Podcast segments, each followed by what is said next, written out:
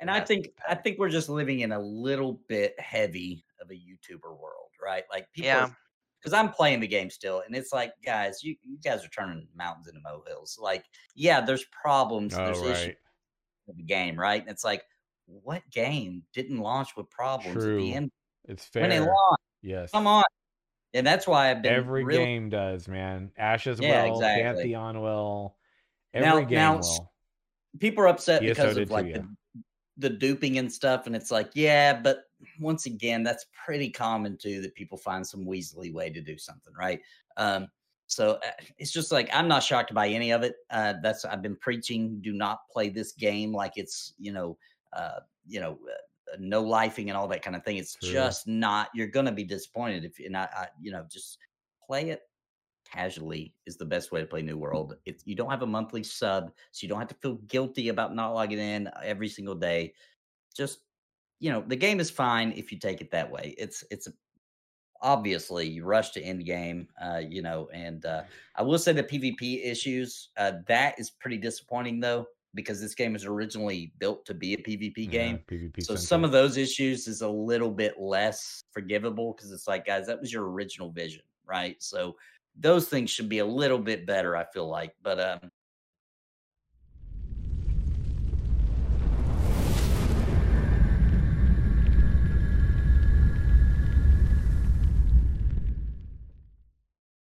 Welcome to the party. We are looking for more of your podcasts for all things gaming with a focus on MMOs, RPGs, game development, and gaming culture. I'm your host, Phoenix, also known as Simorg, joined today by our returning party members. Let's welcome back in reverse order today, the Nathan Napalm. hey, glad to be here. Thanks for having me again. Oh man, welcome in. I, I gotta talk to you about something, but we'll get to that in just a moment. Renfell, welcome right. back. Nathan, Yeah, what's up? uh, change of scenery, friend. What's going on in the Yeah. background there? You gonna share a little bit about some of the nerdy stuff and things that people could view, and people are going, wait, view. Oh, I'm sorry. Put a pin on that because I have a script to go by, don't I? And also, uh, this is gonna tie into a few other things. Before we get dug in too far, gotta give a shout out to all of the Imperial Flames, which are the supporters here on Twitch, YouTube, and Patreon. Thank you so much for keeping this party's bags packed, provision stocked for all of the adventures here on the show. Um, if you would like to call in, leave us a voice message. We can sometimes play here. It's one five three nine six six four six eight zero one. If you'd like to leave us an iTunes review to help boost us up in the algorithm, you can do that by going over to our Twitter, which is at the LFM Show on Twitter pinned right to the top. You'll see all the links all the podcast places, and you can go do your magical work there. If you leave a comment, we'll read that here live as well. And um, we're gonna play a little bit of catching up with the cast. I'm looking forward to this. The Halloween, uh, man, pumpkins and all the things. I know I nerded out about it a little bit last time. It was a great time, right? Um, I'm still kind of on the um, I don't know, man. it- Like from October into November is like the the point where I just go from like pumpkins and horror into Harry Potter into like Lord of the Rings, and that takes me into the end of the Mm. year. I feel like, but um, D and D's on the table, sort of like tabletop game. Get out of it. It's on the Yep. table, uh, or it's tabletop, should I say? Yeah, oh man. But um, speaking of tabletop, we're getting ready for the D and D uh, campaign that we're going to be a part of, and also welcome into everybody here in chat. Y'all been lit. Thank you so much for the support. Really, I do appreciate it, and so do we all here. But most importantly, we're glad to have you here live. For those that aren't here live, who are listening to this show, um, you're gonna like be wondering what we're talking about in a second because I'm talking about Nathan. Um, to Mm. kick it off with what's been going on the past week, you've got a change of uh atmosphere for the show. Your background looks different. You want to tell us all about the stuff there? Yeah, so um, all I've really done is I twisted. I was facing that way, and I twisted it this way. Um, so uh, changed up the background a little bit because I have a little bit more room here. You can see my D and D stuff and some other nerdy. Got some Zelda and Final Fantasy Yeah. back. Um, uh, this this painting behind the D and D uh, here is uh, from a, a graphic novel. Go. Um, so yeah, Nice. uh, map up here. You can't really see it. There's a map of uh, Candlekeep up here. So yep, uh, we're, we're we're changing up the office a little bit. That's awesome, man. I dig it. Yeah, I, I dig the uh the geeky things. I dig the map up there. I can't quite see it, but I can tell it's there. I can tell that it exists. Um, Yeah. Yeah, I dig it, man. I've got I've got some books too. They're on a shelf, and unfortunately, I don't really understand ninety percent of what's in there yet, so it's fine. It's like I being got real. I got I got basic guides coming. Basic like Uh, you can get away found- if you foundational.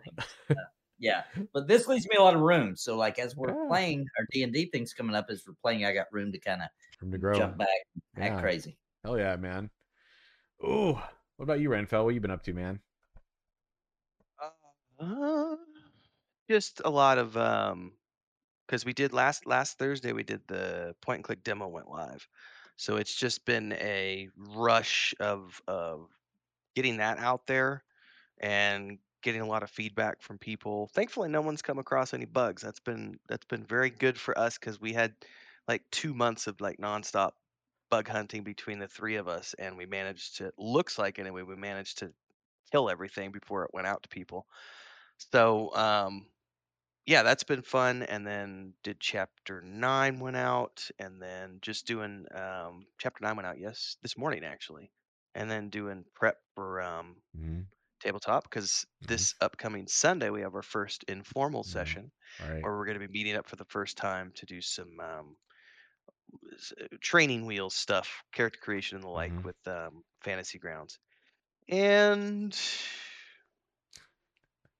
Not a lot. I got I had like a cold or something over the weekend, so I still Yeah. got a little bit of a scratchy throat, and I'm just kind of hunkered down and and uh, taking it easy. hmm And uh, yeah, that's about it. It's been it's been fairly low key. Guess what I'm catching up on What's that? because because they got an expansion coming up, and I got to see how the story ends. I just finished uh, the uh, Shadowbringers and Final Fantasy 14 last night. Oh, damn really? way too late, but Man. I kept feeling like, oh no, I'm getting close to the end. So I stayed up to like five in the morning. Then I had to. Jeez. Wow. My brother's been playing that actually. He he he jumped into playing and he's I've talked about my brother before, right? Uh, My brother Shaw's on the show. He's usually lurking in chat all the time. He is the guy that gets into a game and just he makes the craziest money you'll ever you'll ever see. And I Mm. knew when he got into that game, he was going to go with the golden saucer and he was going to probably end up doing some stuff and things there. He 100% did. And I was like chatting with him the other day. I was like, hey, he was like, man, did you know about this and this? I'm like, no, all I've done was a story. I literally haven't done crafting. I've done anything. I've done some PvP and I've done, of course, I've done PvP. I've done PvP and I've done story. Right. And that was my thing. Yeah, I've done those things. That's it. I, and I am at the end of Stormblood, but I haven't played it because damn it, I don't have enough time. And I go and I got to do what I enjoyed the most, not what I Yeah. all of what I enjoyed, just what I have the time to fit into. And you guys, oh, I don't know. Number one, Renfell. This Sunday after the Ashes Pathfinder podcast, 5 p.m. CDT, which is right. Sister show. I love doing that because it's like, is he really promoting? It's like, yeah, it's funny. Everybody just laughs when I do it anyway.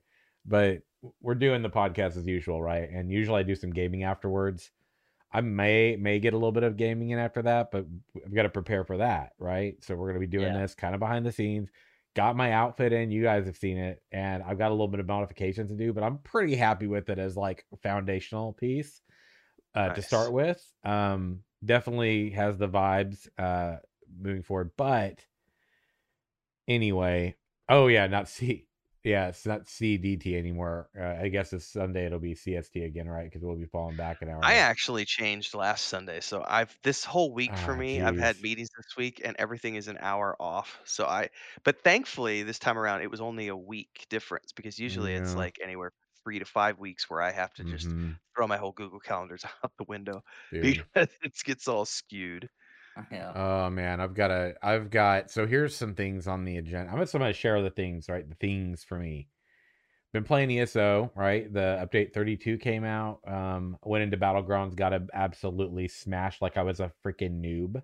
And I was like, what the hell just happened? So there's some balancing that probably needs to go on with that right now. So I'm kind of I'm actually really glad that a lot of the seasonal stuff is over with because I was kind of starting to feel burned out, which is gonna kind of bring us to our point later, like kind of in tying it in. We're gonna go from beginning to end. We're gonna go full circle with this feeling of taxation.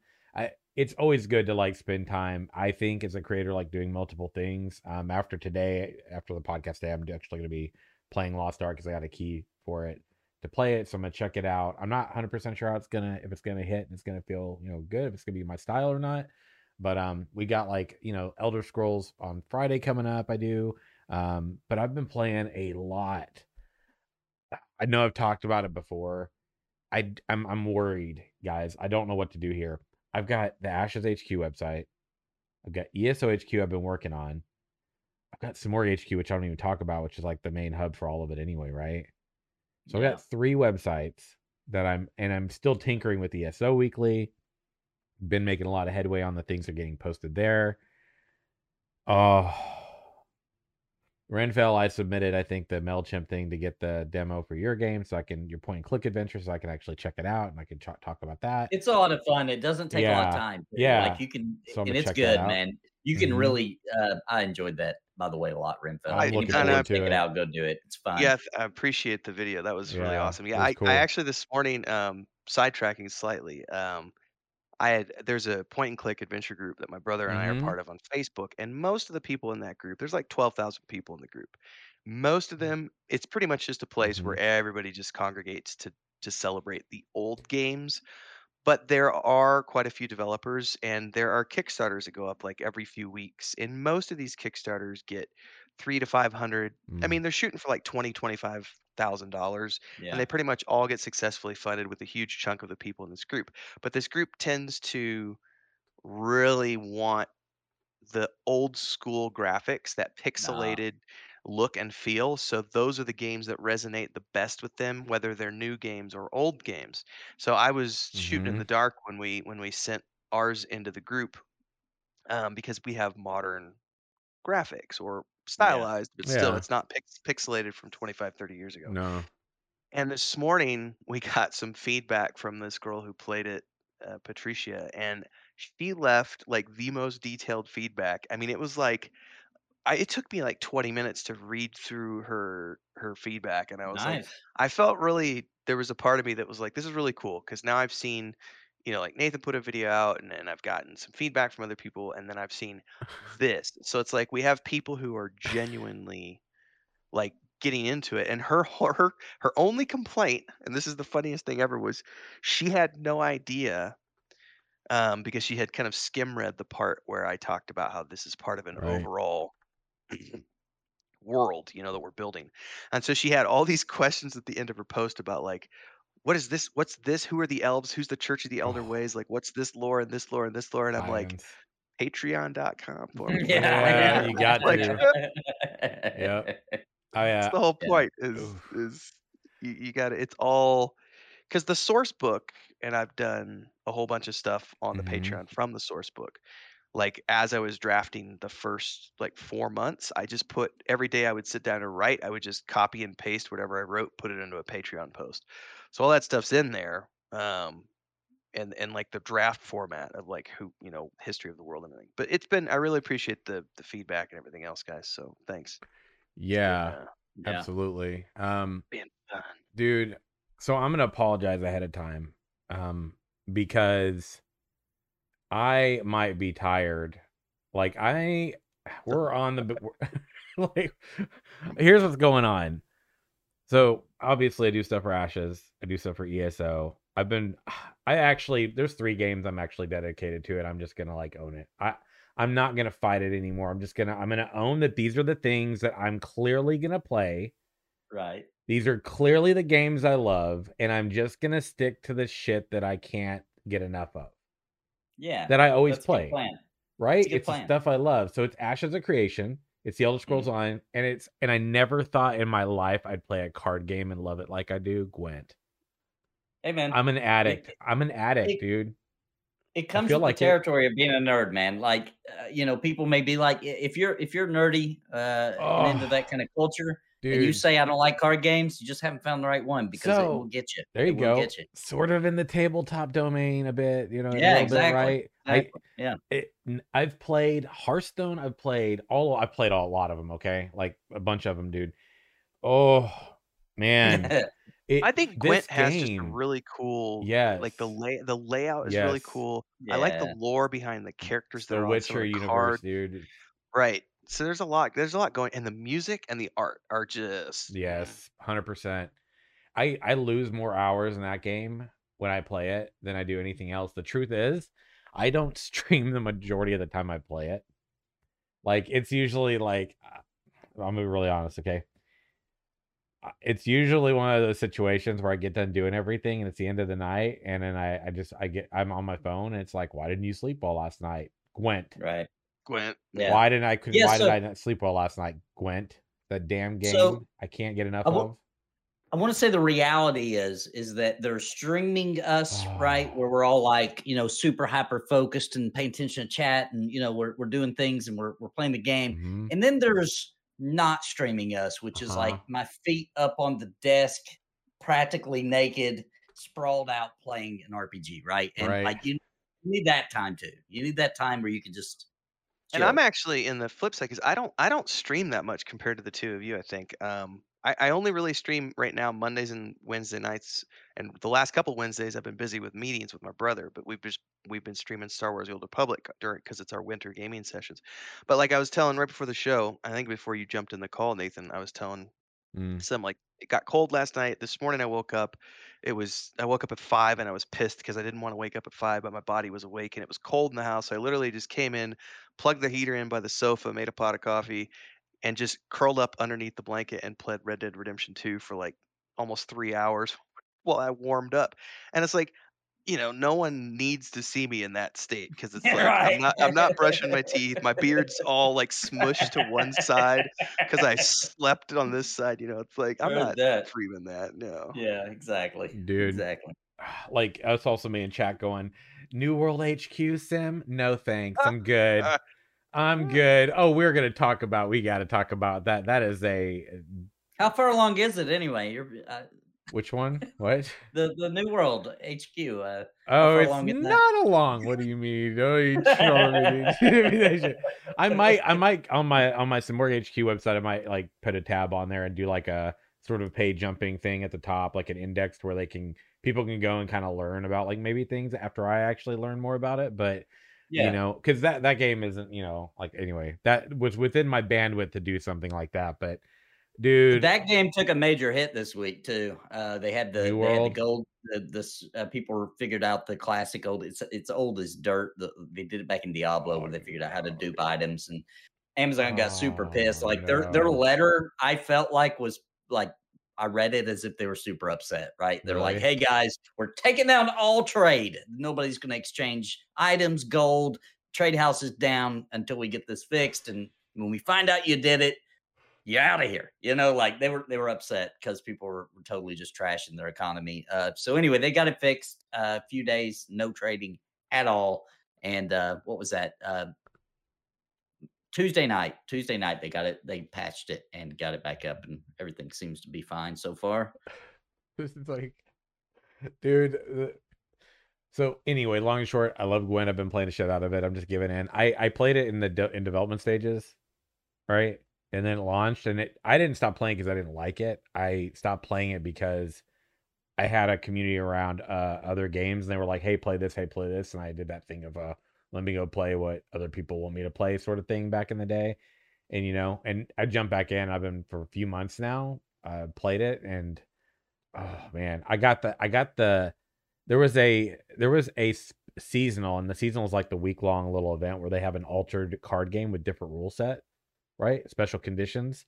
And so I like created it was like this thing where uh the cards you play take damage, and then if you play one, it's a Witcher card, it actually will get a boost from it or whatever. So it actually worked out really well. And I played this, I created this, I call it my Skellige or Skelly Witch Fury deck. So it makes sense if you understand the card game. But I basically put together to where it spawns a bunch of Witchers. And I end up just getting tons of Witchers and I boost the shit out of all of them. And I think I lost in that week period. I, I won like 80 something games and I Mm. lost like three. And I was like, and that was where that was when the hook happened. Because I was Mm. like, oh, I Yeah. can come up with something that performs like this. Must Yeah. must must fuel this like desire to like be good and i am not I'm just I'm decent. I'm still learning, but that thing's got me like by the you know, you know, nostalgia balls or whatever. But Yeah.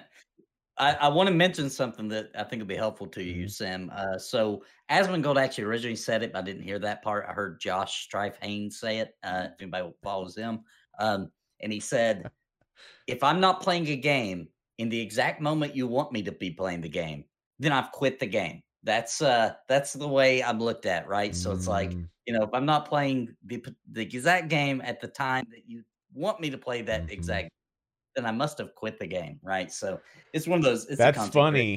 That's actually really funny that you say that because that's so true, right? Yeah, Like is it's like the second, and I'm I, I I'm not doing this whole. I'm not as a creator. I'm not. Oops, uh, someone just in. Oops, I just realized my GOG is open, and that was the sound of someone adding me a GOG. Let me exit. oh, I'm so busted that I've got the the launcher up that I played the Witcher Quentin card game on. So he's been playing it Oh, recently. shit. This is recent no, memories. No, no, not recently.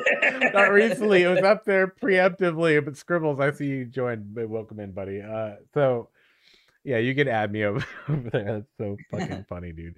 Um, no, so um, okay, okay, back on track here. So long and short, we're gonna talk about that the whole time. But we're, I am, I am just giving in, and I'm making it part of my thing. I'm gonna play it. I'm gonna enjoy it. I get okay. Back on track. I'm, a, I, I'm not doing this thing of like I'm gonna play what people want me to play. Because you do that, you're always chasing something, and from my experience, it's chasing something that brings you unhappiness, or at least brings me unhappiness and a lack of fulfillment. I'm just gonna do what I love doing and enjoy doing, and I'm gonna play those games. And man, Ashes of Creation has got their upcoming live stream. Their last one actually was really good. It was really good. Like they're I, I, I have a speculation that they might. This is pure speculation. Do not take this for anything other than Sims got an idea based on information means jack shit. Okay. I have this feeling that, and in my gut, it just seems like they're gearing up to maybe try to make this game work with Unreal Engine 5. I'm not sure. It just, they're working on so many systems right now that the game, we're not going to see it for months, according to Steven. We're not going to see anything systems related for months. And then he outlined specific things that seemed very likely that would be beneficial to work on and for a transition, right? Yeah, Like code, yeah. like their own, you know, their own foundational code for the MMORPG. Like that's the stuff that would need to be worked on. So anyway, it's an idea. It means nothing, but it feels like it to me. And they showed off so many beautiful things, man. What what engine so did good. it used to be on? It's What it's engine- planned for Unreal Engine 4, right? So it Oh, would just so- be it would just be really setting up to potentially porting it to the new. Yeah. Yeah. Renfell, how how big of a Mhm. pain would that be in your opinion? Do you think? Well, uh, well, that depends on where they're at. Exactly. The state of their development, because I will say this: um, during the Saga of Lucimia times, um, I Mhm. think there were. I'm trying to remember back. I think there were three times when there was a update that that happened. Three or four times, and each time, granted, small team, you know, right. uh, it was a two to three month thing on the low end of not getting anything else done, just two to three months to get everything ported over and updated, and then making sure that all of your assets and shaders and VFX and everything have made that update as well.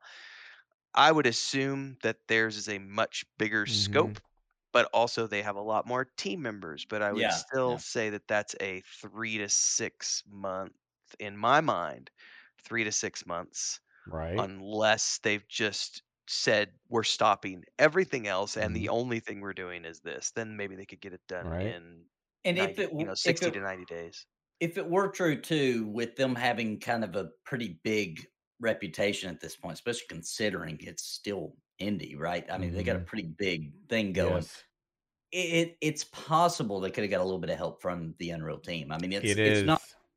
It's It's it, it's it's possible, sure. Um, I think in the case of say looking at Pantheon, I know they've got help from the Unity people a couple a of times A lot, yeah, yeah. Yes. The Unity because it, them they directly. consider yeah. that to be like their premier. Yeah. It's a little different with them because on uh, Unity doesn't really have a big Unity doesn't have a big MMORPG out on their platform. Right. And Yeah, this is to of the Av- prove it can do it. That's Right. why they've been so invested because Shroud like, of the. Avatar is Unity, but they didn't really push that boundary because they were doing very small scenes and you could only have so many people within the scenes and then it was a ton of instancing going on and everything else so that Yeah, it's wasn't more of an really MMO light. Yeah. yeah so it'll be interesting to see if if that is true i would i would anticipate like three months would be a, a hesitant guess as, as how long that would take to do the update upgrade Yeah. So then when you say stuff like that, and then we go, well, when did they end Alpha One? Right, middle of August. They're talking it'll be at least a couple months till we see anything with related to systems. What's that put us at? Spring of next year, right? Yeah. And a lot of the things on the agenda that Steven noted in the last live stream was related to some of those items that you just talked about. So I'm going, uh, just feel foundationally like that's what's going on. Good theory. No evidence. It's a good theory. It's a theory. But in the meantime, oh, Smart for them too. I just want to mention. I, I like, believe it would be. Yeah. And it's the perfect time to do that. If you're going to make the changes, do it right now before, because they're talking Alpha 2. You're going to have your, you know, class, you know, your base archetypes are going to be available, all kinds of stuff, right? So Ashes has got their upcoming live stream for their charity event. Now, last year, our community, we raised like $10,000. It was crazy amazing. Can't believe it happened. Not aiming to do that this year. I don't have the bandwidth for it this year. Um, but I'm actually going to be on part of their live stream to help judge. They they do this basically. They do D and D in the Ashes of Creation. Sorry, Pathfinder campaign in the in the Ashes of Creation universe. Uh, Steven DMs it. Um, the you know people can drop the donations, and the donations go towards the Extra Life charity event for the Rady's Children's Hospital in San Diego, California. They've raised a lot of money over the past several years. Um, the community always comes out and does what they can. So um, it's for a great cause, and people donate certain amounts, and they can um, impact their campaign live. It can, um, you know, they can uh, uh, potentially get some swag, some you know Alpha Two keys. I think are probably going to be in the mix there. Um, a bunch of other stuff, and in typical format during these events, if you hit certain milestones, you unlock more lore. And Mm. last year we unlocked some pretty significant lore for Ashes of Creation. So they they kind of start through, they do it, they've got activities and stuff. Um, usually the team kind of takes a quick power nap. If you, some of the people on the team take a quick power nap around, I don't know, uh, I'd say in the last like six to eight hours, they usually have a few hours or something in there. And then during that period last year, they had this like Minecraft competition, and you know they judged it and all this stuff. And so they got a few people this year, and I'm one of the people that's going to help do the judging and stuff. It's gonna be early in the morning. So when I say I'm sorry if I'm a little ripped, I got that going on early in the morning, and then I got the Pathfinder podcast, and then we go to do the D and D thing. So Mm. I'm gonna do my best to get rest and energy and all that stuff. But uh, you know, I, I might I might be the delirious paladin stumbling around trying to make his way in the in the world, but I am. no sleep till Dude, oh, there it is. Beastie Boys, right? D&D. D and D. But we got ooh, we got some stuff in New World. I got to bounce back on that. It is it is looking freaking bad for that It's a train wreck right now. It in, in some ways. In some ways. Some of these things I just go, how do you how do you have people on your team that you have and this even happen? I think, you know, and this is not knowing anything on the inside, but I think they were pushing so hard, so fast to try to get something out the gate. And they revamped it so many times throughout the course of alpha into beta and everything else. Sometimes things are just going to slip through Mm, um, because they didn't get caught because there weren't enough people doing these things, and so those bugs never happened during alpha and beta. I mean, so some of that is just that's just happens. Um, I think every big game that comes out ends up having something break within the first like Sure. 60 to 90 days. And I think I think we're just living in a little bit heavy of a YouTuber world, right? Like people Yeah. because I'm playing the game still, and it's like, guys, you, you guys are turning mountains into molehills. Like, yeah, there's problems, oh there's issues right. with the game, right? And it's like, what game didn't launch with problems at True. the end It's when they fair. launched? Yes. Come on, And that's why I've been Every really game does, man. Ashes Yeah, will, exactly. Pantheon will, Now- every game now will. people are upset because of too, like yeah. the, the duping and stuff and it's like yeah but once again that's pretty common too that people find some weaselly way to do something right um so uh, it's just like i'm not shocked by any of it uh that's i've been preaching do not play this game like it's you know uh you know uh, no lifing and all that kind of thing it's True. just not you're gonna be disappointed if you're not I, you know just play it casually is the best way to play New World. It's you don't have a monthly sub, so you don't have to feel guilty about not logging in every single day.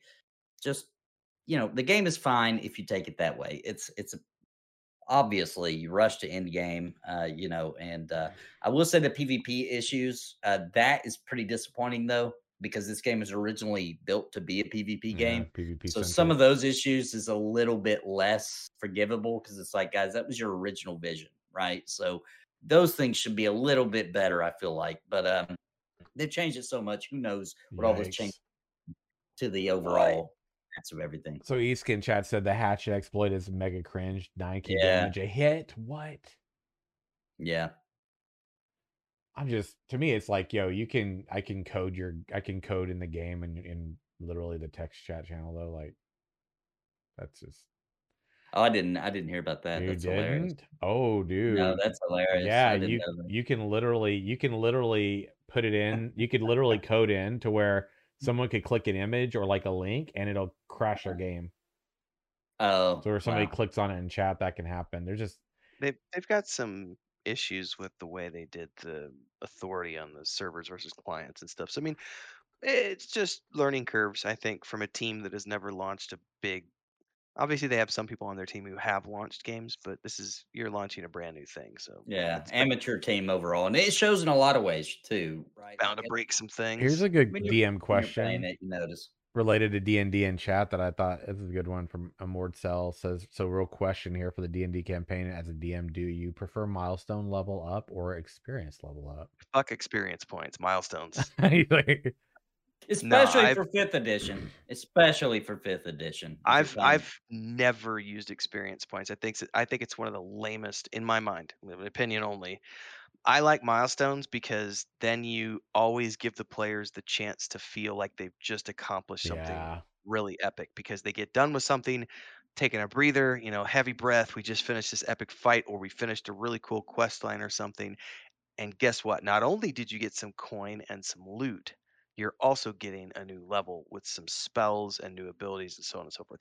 The experience point thing turns it into a grind, and it's Yeah. also a nightmare from Ooh. a managerial standpoint because it's like, well, that goblin gave 40 XP and this one gave 32, and you're a rogue, so you get less XP per level than the ranger, and so you're only going to level up this much, and blah blah blah. blah. And because you all this it's fractionally divided between these six. oh no, no, dude, that's too much. Also, I feel like if you do milestones, it seems to me it would feel like as a group, you you you know, it's kind of like at you least level up as a group. Well, yeah, and like for me, from like an immersion standpoint, I would kind of feel like if as you're leveling, if it's like the group levels up together, well, if the sense of unity strengthens, like the unit cohesion, then I also would feel like it would make sense because well, we just maybe had this encounter or we traveled from point A to point B, and whatever we kind of did along the way, we kind of learned to further master, you know, our craft, so to speak.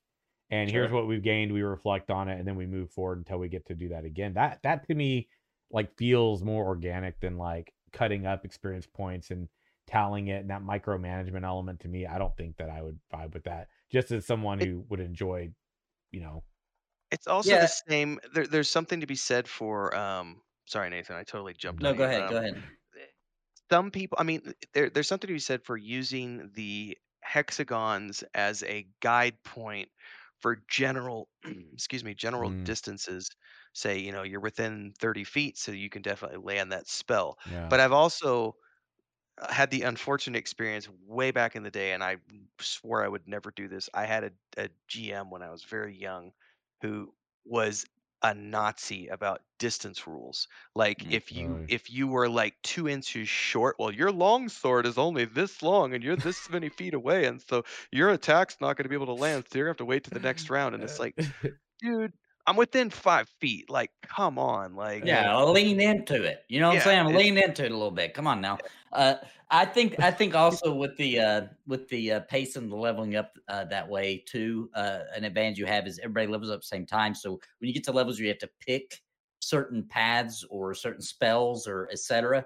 Everybody kind of gets that moment to kind of chill for a second figure out what they're going to do. Um, when you get to those you know, like level five, etc., uh, where you start making some some decisions as opposed to it's in the middle of the game, you're trying to rush and make a decision before it's your turn, et cetera, et cetera. So um, I, I think it just overall, and I, I really honestly feel like the campaigns, the official campaigns, are are really designed really well in fifth edition to say that's obviously a milestone level up time. You know, I think I was even reading that the other day, going through the Lost Mine of Phandelver. I think there's a point at the end of one of the sections where it said this would be a good point to level up your character. Yeah, I, I remember reading that and kind of nodding my head and going, "Fair enough. I like the fact that you put that in there because it is a good point. You know, it's like yeah, having those sort of. Um, I've been doing that with mine as well as I'm d- as I'm designing and laying out this module, putting in those little tidbits of like this is this is a good stopping point. You know, to do that either the end of the session or at the beginning of the next one because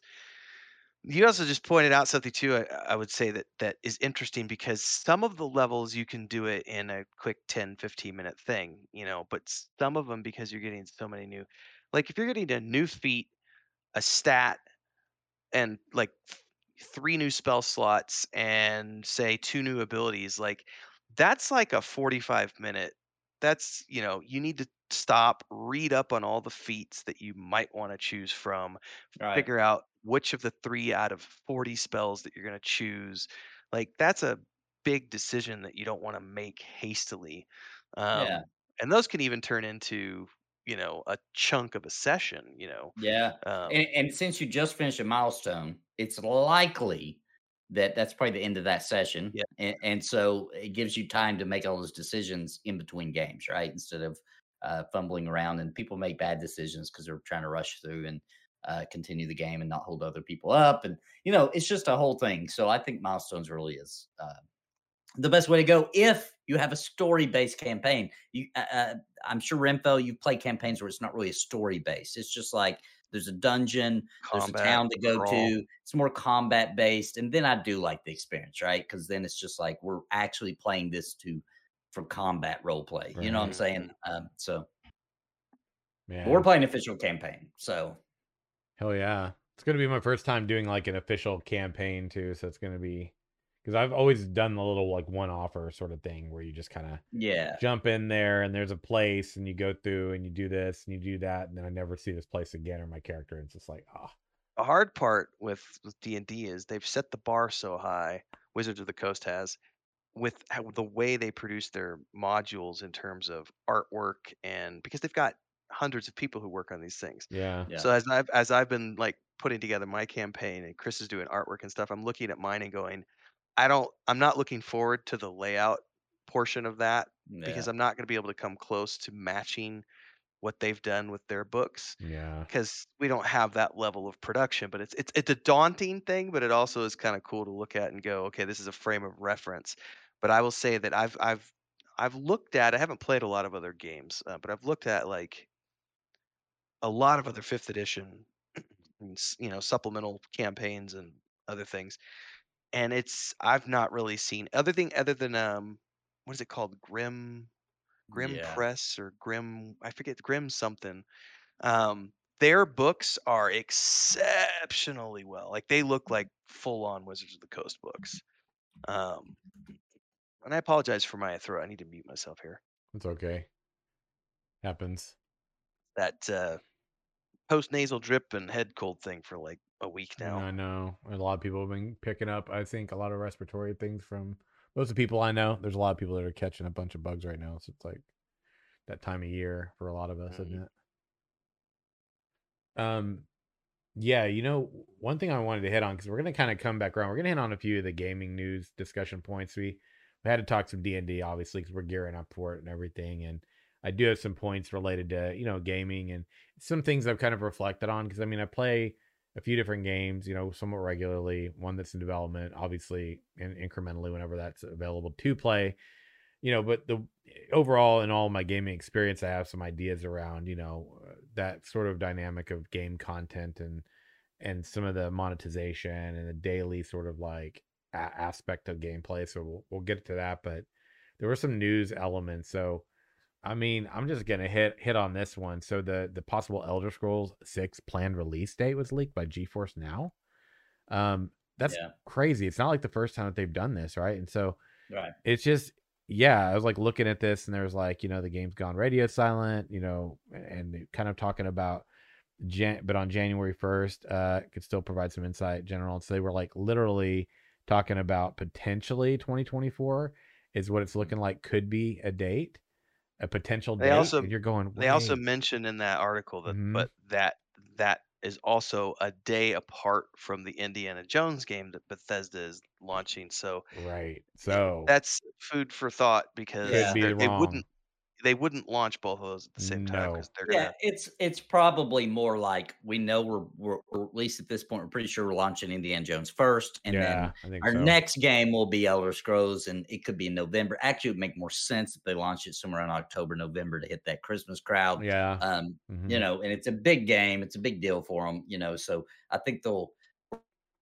Also, I'd like to mention that with Microsoft now being involved, right? I don't think they're going to pass the uh, whatever they used to call a PR check um, or a, um, uh customer uh, check on the bugs, etc., like they used to with the other Elder Scrolls Oh man.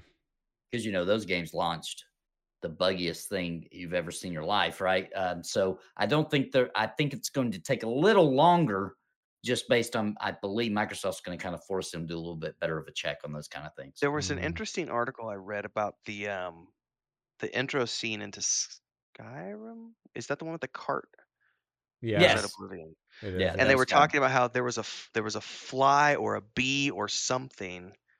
I think it was a bee, and they were talking about how the the the cart kept like getting into this thing where the cart would like go off into the air or would get stuck in uh, the uh, environment, Yeah. and it was this it was this it was this bug that cost hundreds of man hours, if I'm not mistaken, to and they finally figured out that what it was was there was a bee that had a collider on it and it was in the environment and so the the cart kept colliding with the bee and and so they had to go back and and get rid of colliders on all the bees or Oh, something like that. I remember reading this a couple months ago and it was just made me laugh because um it's the little things when you're doing bug checks well, is. let's let's let's be clear here too that um, Bethesda has in the past gotten a lot of slack because they kind of invented this open world thing. You know what I mean? Like way back Daggerfall. I mean, that, what Yeah. the crap? Nobody'd seen anything like that No. before, right? They're totally nuts. Like Mhm. I'm making stuff up here, but I'm not too far off. no. 1,200 cities, you know, 6,000 dungeons. I mean, insane, right? And then Morrowind was in 3D, so things had to be toned down a little bit, but um, still massive, open, like crazy. Uh, you know, and it's like, you know, they get a little bit slack in the past because it's like, man, nobody else is doing this. But today, we got lots of people doing this, right? With the way better, less bugs and issues like The Witcher 3, much smoother, um, better experience at launch, right? Issues, still had issues, but Uh, speaking of s- speaking of bugs so i had said the other day you inspired me to um load up cyberpunk 2077 again and Mhm. so I I had put that back on my PS4. I had not played it. I played it at launch, played all the way through. It was a horrible buggy mess. I tried it briefly around May of this year, and I did a video about it. I said it seems to be working well-ish. Mhm. Um, so I dove back and I got about 30 hours into it and just uninstalled it because no. honestly, they have still. I, I had uh, in about 30 hours, I had five blue screen crashes on the PS4 oh dang, and tons of texture loading issues where um, I would run around a corner and everything would just be like um a like palette of colors? But no textures loaded. And I was like, obviously they still have How not. recently? Uh, this was just last week. Oh I, I played like what? five days in a row, like five six Now- hours each day. Wow. Now, I want to say that I've been playing on PC, and I haven't had hardly Any any, no I major will say, issues. I've had Compared some small little things. compared to the way it was at launch, it's much better. But it also was still bad enough that I was like, I've I should not be getting blue screen crashes like This. Like me, one yeah. every 30 hours or so. I even get I still get a blue screen every once in a while when I play Assassin's Creed Odyssey. Like and that's been patched to hell and back over the course of like 4 years or 3 years or something.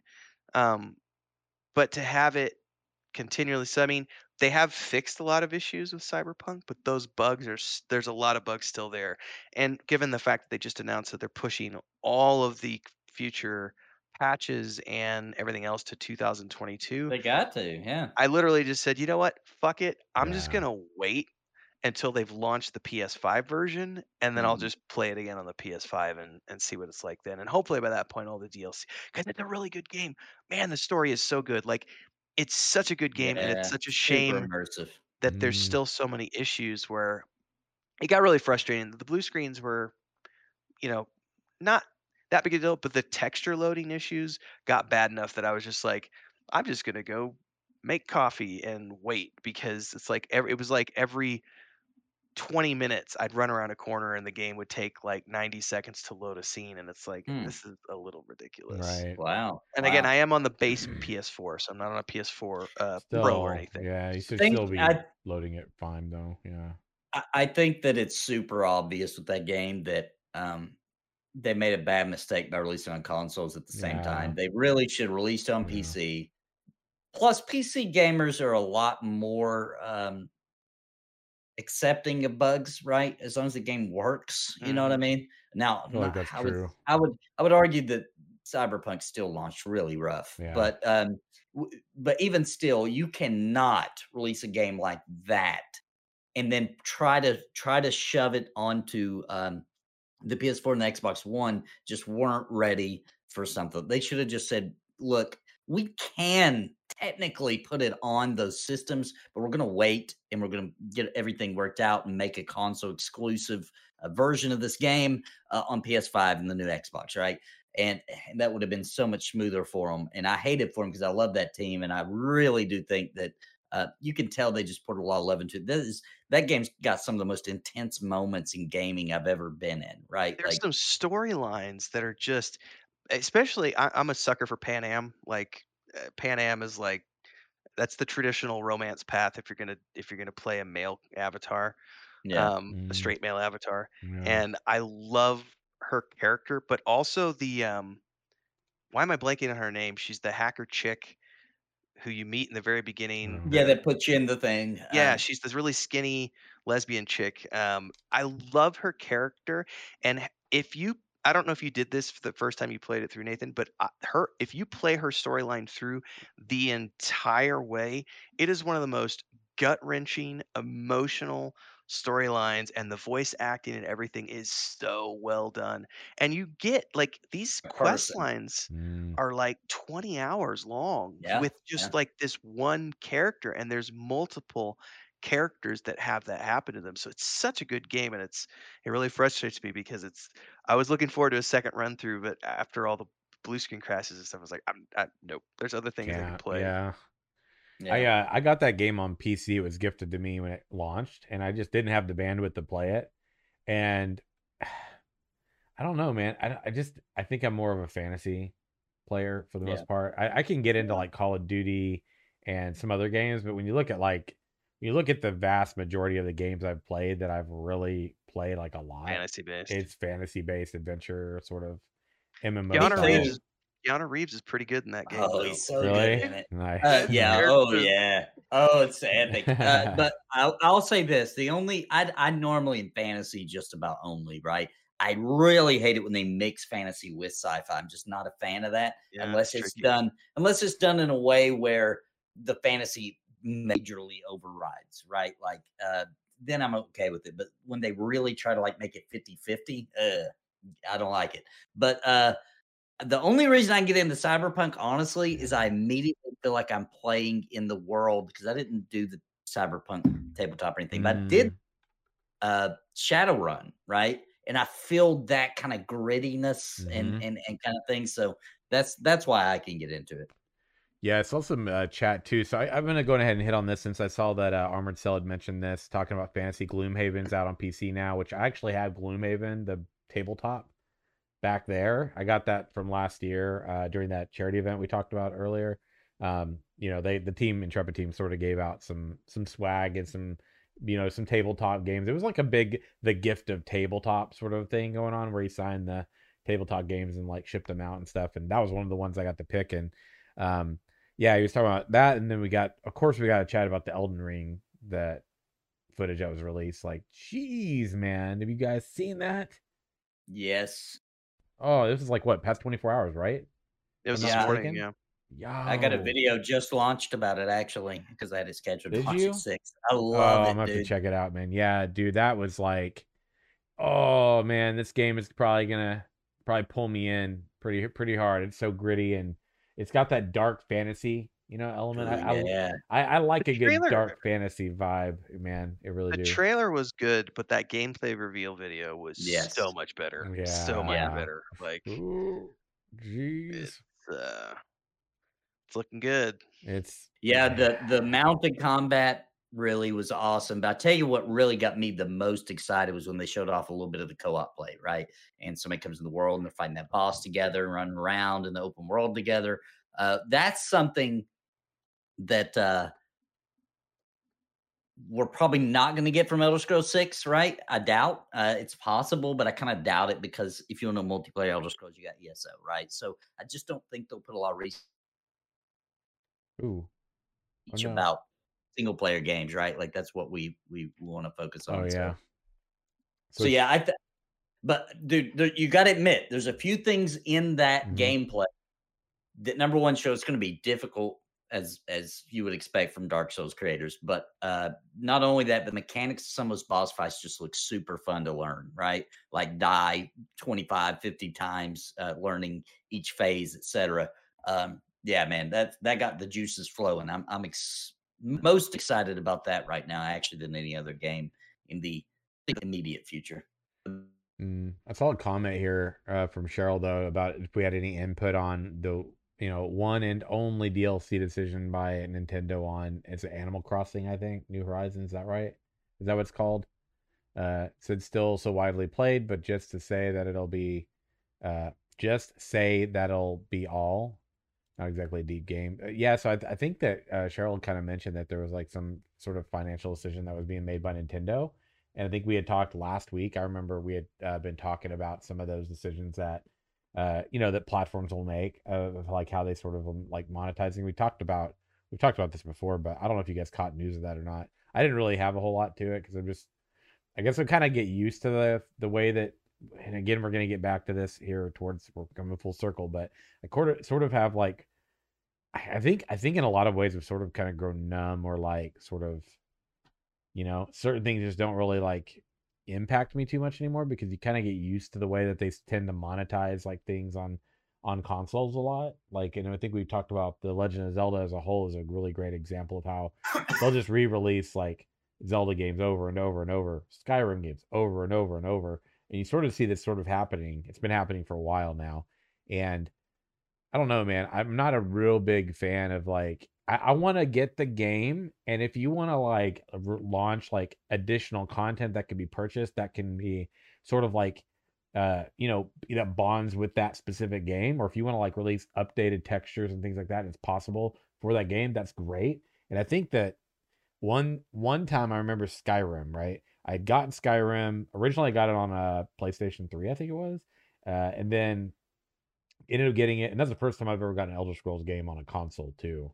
And so I then ended up getting um, it on the PC, and then I got I remember I got the black. It's actually back down there somewhere. It's like this black case, and it was before the Elder Scrolls Online launched, and it was Yeah. their their anthology, and it had all the games in there, right? And it was like, oh my god, that's great, you know. And so you could play them on, put the CDs in, and now now we don't really use CDs on PCs much anymore, but it's fine. I don't have one anymore, sadly. I probably should have one so I could actually maybe upload it, but I digress. The point is though, is that you if you got that copy when they released their HD version later, you just got it on your Steam because you already owned a copy of it. and that sort of stuff to me is like really cool. I think if like you've got this eh, shop, a Nintendo store, for example, is a great example of it, or the Xbox Game Shop or whatever.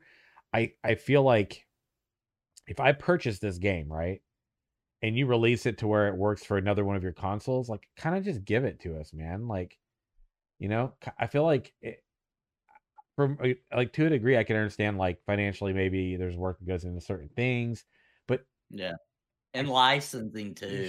yeah, but if it's like, if it's like Nintendo's a great example of this, Zelda games, there's they're Nintendo only, right? It's Nintendo for the most part. There's like a few of these little off ones that kind of existed, but generally speaking, accident too. Right, but there's like a few there's a few, you know, like uh exceptions, but generally it's Nintendo.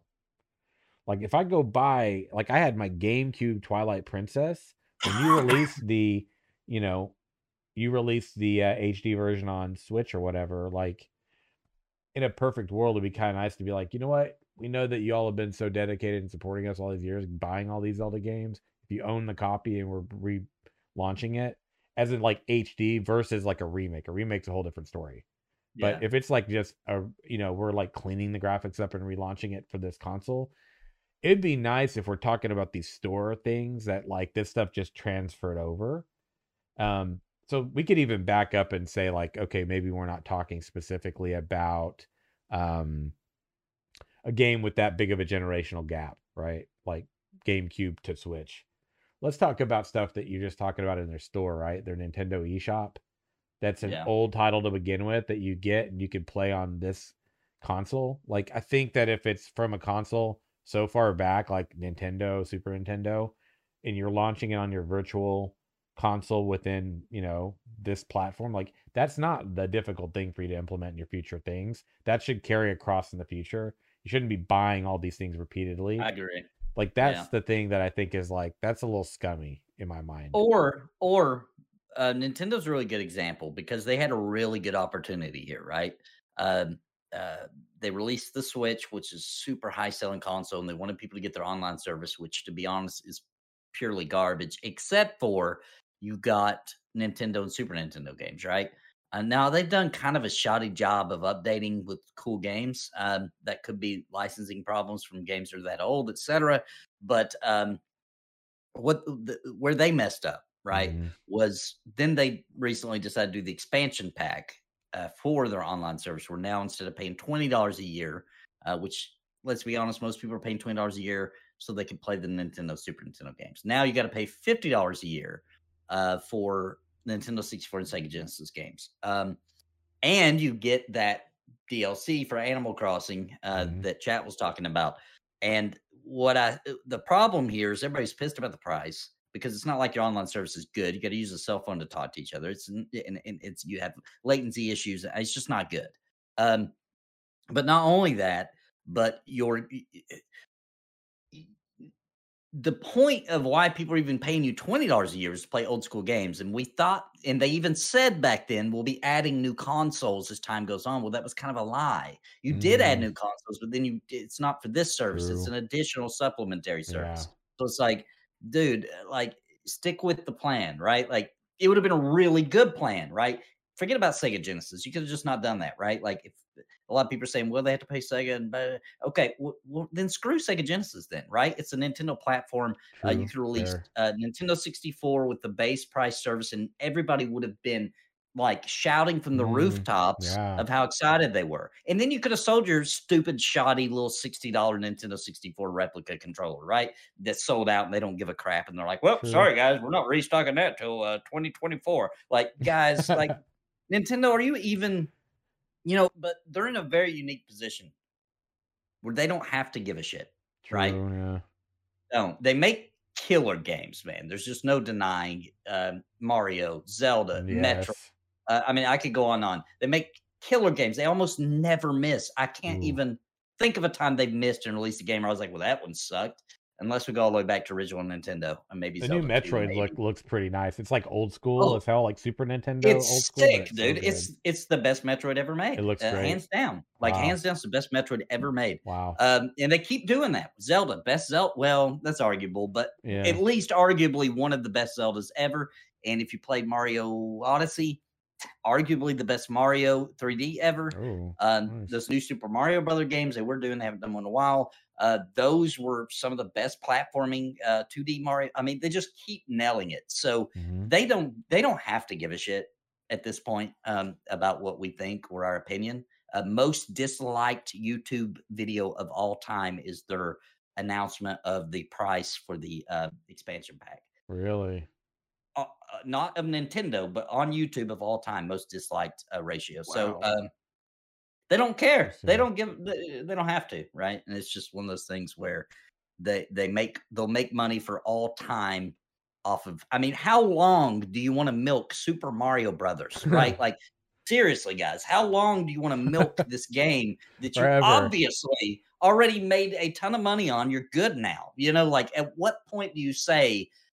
enough's enough. Like, let's just keep continuing. They bought these already. Let's just continue on and let them keep playing the games they already paid for. It's ridiculous. Would you would you would you play another Mario Brothers game if it if it had the same sort of style to it and like vibe as like Mario 64? Yes, I I know, love right? 64. I love, Yeah, it would be good, wouldn't I- it? and and you know, I, I noticed this. I didn't notice this when I was a kid, or Mhm. or maybe I've forgotten. But the original Mario Brothers, right? Uh, play. Oh God, who knows how many hours I've sunk in that game. Mario Brothers Three came out. You know, that was like revolutionary. I was freaking out. It was like the coolest game ever. Um, but now as an adult, I play those two, and they control totally different, right? True. Yeah. Get the that. original Mario Brothers had the best, tightest controls of maybe any 2D platformer ever, man. You can good. just That baby up and just start going, and it all, all the memories and the muscle memory comes back, and you can just nail that game. Hey, real quick, That was the best. original Mario, did you all ever get to that point? I can't remember the level, but this was like the classic like trick that my brothers and I would always use. We're hitting into nostalgia real quick here. But do you remember there was like this point, you remember the um the sort of stepping stone like wedge shaped uh stairs you would go up they were everywhere the Yeah. real large ones the max level large ones Usually at the end, yeah. usually at the end and there was one level and i can't remember the level but you there was a turtle that was coming down and you would go up to it and it, you catch it on like the second to last step Second down or third? Yeah. right and you would go and you would catch it right as it jumped and you would jump on Yeah. top of right at the edge the left side and you get stuck in this like infinite almost loop for like and you get like what a hundred free men you max your free men yeah. out and then he it would die, right? change- It would change the icon of how many lives in between Yeah. levels to a crown or something like that. Yeah. I remember it wouldn't even have a number anymore. Yeah, it it, was would just say like, yeah, the classic. man. classic. and anybody ever try to go back and do that in the past several years ago why can't i, I- do this I- anymore I did it I recently. couldn't Uh, do it. actually, i Right couldn't do it right here, I Uh, still hook this bad boy nice, up, and uh, I, I, that's like a regular at my house. Like Nice. a couple That's times a month, we whip that out and play it. Yeah, I tried to I tried to find the spot and go back and do it. And I'm like, why can't I remember this? It's like, well, it's because you were like five or something, dude. You know what I mean? right, right, right. it was like 35 years ago. That's why. And it was no big deal back then to just start over. If you mess that part up, you're like, ah, reset. uh, I'll just start Exactly. over. I, I'm not missing out on that. I'll just Mhm. redo everything back to that point. dude. Um, it just I so I'm gonna. There's a question that's gonna piggyback off of this. We're gonna hit it soon, but let's hit some of these other news points real quick before we kind of get into our like kind of bouncing off ideas and nostalgia area because I feel like we're gonna get there some more. Um, now Renfell and Nathan both had discussion points, but first let's hit this one on uh SWTOR not being stopped anytime soon. And I think Renfell actually, you might have been the one that shared this link as well, if I'm not mistaken. It was interesting Right. because I think that was this morning because um, yeah. MMORPG.com had an interview with the creative director, and then this article showed up on my timeline like a couple hours later. Mhm. And the only reason I'm really, you know, is interested in is because my brother and I are playing it right now for our winter gaming session on Mondays and Wednesdays, and they're doing a huge revamp. It's supposed to be December, I think, Mhm. is the timeline. They still haven't set a date yet, but the new expansion is coming out, and they're revamping the Mhm. combat system so that previously the way it's worked up until this point since launch is that if you play a you know, a Jedi Guardian, you've only got access to Jedi Guardian abilities, and you're only able to use like the lightsaber, um, Yeah. the the one lightsaber. Now they're going to unlock that so that the Jedi Guardian, if he chooses dark side choices during conversation paths, you get dark side. You can earn dark side abilities from the other side, from the Jedi, uh, from the Sith Juggernaut, and or and or the Sith, whatever the other one is, and you'll unlock the other weapons from the other subclasses that were previously locked. So you'll be able to dual wield as a Jedi Guardian. The best example they gave was like one of the troopers, because previously the troopers you were locked to like a two-handed cannon. Now you're going to be able to use dual wielding blasters. You'll be able to use a blaster rifle. You can pick the weapon you want to use and choose abilities from the opposite side within your class structure. So that's going to make things a lot different. They've they've talked about it being like a role play thing too, where you like you could play a Sith infiltrating the Jedi Order, um, where you played a good guy until you got in, but then you start making dark side choices and getting Oh, dark side powers and like uh, it's it sounds interesting. So that's this article was interesting because um, it talks about how basically they have no plans to shut down anytime soon. The population still p- appears to be good enough that they're able to keep it going. Um, the yeah. servers are packed. Like my brother and I, every time we go on, like there are people, and yeah, they only have like four or five servers now, but like every time we go somewhere, hmm there's half a dozen instances of that zone up and running, and there's Oh, dozens of players running around. You go to the fleet, there are hundreds of people. Like it's Yeah, it's a very active game. Um, so that yeah. article was pretty interesting. yeah, it is. And I haven't played since uh, the idea of like dual like wielding lightsabers on a Guardian Jedi because that was like one of my two mains. That and my Trooper. Those were my my two main ones, and I did all my like you know high end rating and PvP uh, specifically on my Guardian. It started with my Trooper. I actually leveled my Trooper and did all that first, got him to max level, and then I was like, feel like I'm not really doing what's true to me as a you know inner Lightbringer if I'm not a Jedi Guardian because that's as Lightbringer as it gets in that game. At least it was for me, and ran around. I just like slapped people down in PvP. We cleared the the hardcore raids, did all the stuff and then the Rockwool uh, patch came out. Didn't feel like it was enough content to keep people sated. Then they ended up losing population. Then the servers uh, get got com- you know combined, and I was like, ah, just Steam Steam really helped me. it. Yeah, When it released on Steam, that boosted it. It wasn't doing horrible before that, but when it released on Steam, a lot of people came out. Now there's tons of content, so um, it, that really helped that game release on Steam. Real quick about pretty popular MMOs though. Um, we, I have to mention this. yes, So the rumor, right? But man, it makes a lot of sense. Uh, so Final Fantasy 14, we know that that team, man, they'll do some crazy stuff. What they did with the original release Realm mhm, Reborn, they've done with with uh, uh, content throughout uh, up till now. It's a pretty revolutionary MMO team that will do some crazy stuff. And we know that uh, uh, uh, Endwalker is the end of this story, and and and we know that somehow uh, it's going to just be different after this, right? Uh, we don't know details. With this uh, guy who covers Final Fantasy 14 uh, a lot, and I would credit him, I just don't remember who it was. Um, he had this theory that perhaps what they're going to do is because it's the same team that does 14 and Final Fantasy 11, right? Both online MMOs, totally different, but both you know under Yoshi P's umbrella, right? He said, mhm, "What if we story and we know that there's these other lands that are like unknown to these people, right? Um, and what if that's obviously probably what's going to happen is we're going to learn brand new lands, brand new stuff, brand new cultures, races, everything, right? He said, what if that area is Vana'diel, the world from Final Fantasy 11?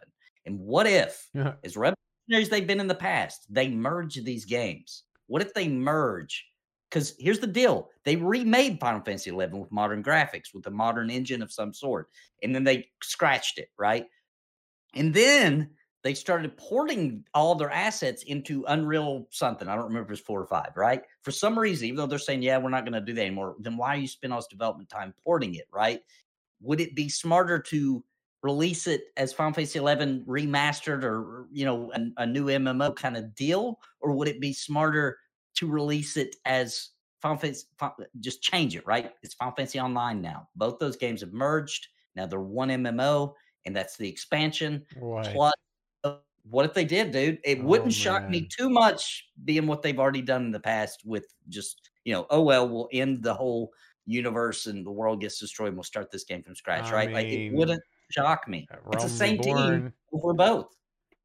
Oh my, that would be. Would that not be the epic, most epic thing probably done in MMO history? Oh, right that would there? be that would hit a that would hit a um that would be massive. Yeah, That would be crazy. that would be. But it's just a rumor. The guy just thought of it. it but it, the way that you know everything lines up, it's kind of like, dude, it kind of, it, it's possible.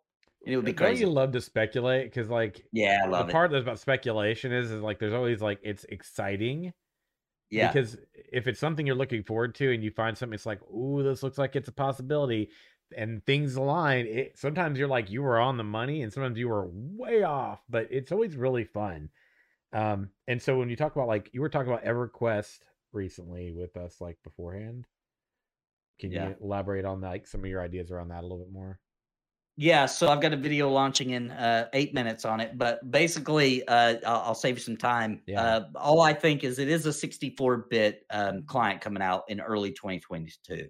After they launch their new expansion and everything squared away there, they're going to release the 64-bit client. It could just be because they need to do that because Windows is going to eventually quit probably soon supporting 32-bit. So could just be as simple as that. Or it could be that they're setting it up so they can finally do what the fans have been begging for for years, which is re-release EverQuest. Give us give us some fresh new servers. Uh, you know, I don't know if you charge for the game, probably thirty nine ninety nine sub, whatever you want to do, and relaunch this game with good graphics, right? Like modern ish is what I mean, and still run on that same code. And if they have a 64 bit client, they can run both simultaneously. So if you want the old school graphics, because some people will never accept They anything will different. never go to the Luclin graphics. will They never will do it. always stick with the old ones. Yes. So, so so then you could run them simultaneously, right? Some people could run on classic, you could run on that, you could call it EverQuest Returns, whatever, right? Yeah. And um, they need that, and they are under way better leadership. So things like this are more possible now because EG7 is taking the IP Mm, seriously. yeah Um, so and and there is just there's these little rumors that they've been working for the past couple of years on something big, something Mhm. exciting for EverQuest, and nothing would be bigger or more exciting than re-releasing the classic with modernized UI. Don't leave that. Do not release with good graphics and keep that UI right. modernized UI, modernized uh, graphics, but leave the core gameplay the same. So it's a actual classic Mm. MMO. Well, here, here- hold on though, because when you say that, I'm thinking in my mind, relaunch it like one of the progression servers with reduced XP, all that Yeah. other stuff, or are we talking relaunching it with the modern day XP gains No. and portals and everything else? Well, I think honestly they wouldn't release it like it wouldn't be like P99, right? P99 is so brutal, the old school way that XP used to be in EverQuest that like it, you know, getting max level in P99 comes with divorce papers. You know what I mean? Like Yeah, th- it's it's, a- ridiculous. It's an undertaking. yeah So not that bad, but maybe more like they've been doing recently with like Mangler, right? Where it still takes some time. You get, you know what I mean, but you feel the progression. You don't have to be a diehard, uh, uh, you know, uh, no life it in order to get one level. You know what I'm saying? Um, so I think a modernized, True. but I think they should advertise as a new game, right? Like EverQuest Returns, uh, you know, for new players, right? A lot of people would play EverQuest, they just refuse because of the graphics, because of the UI and the systems, and it's Right. just too outdated. It's just too outdated.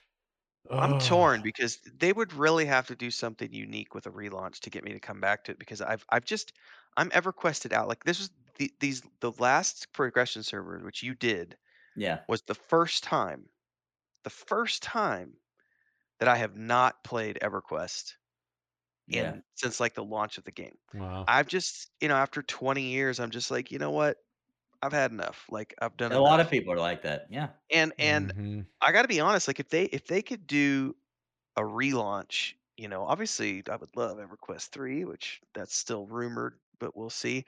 But Right. if they did a relaunched version and they could hit somewhere in the ballpark of their progression servers. Mm, And here here's what I would love to see.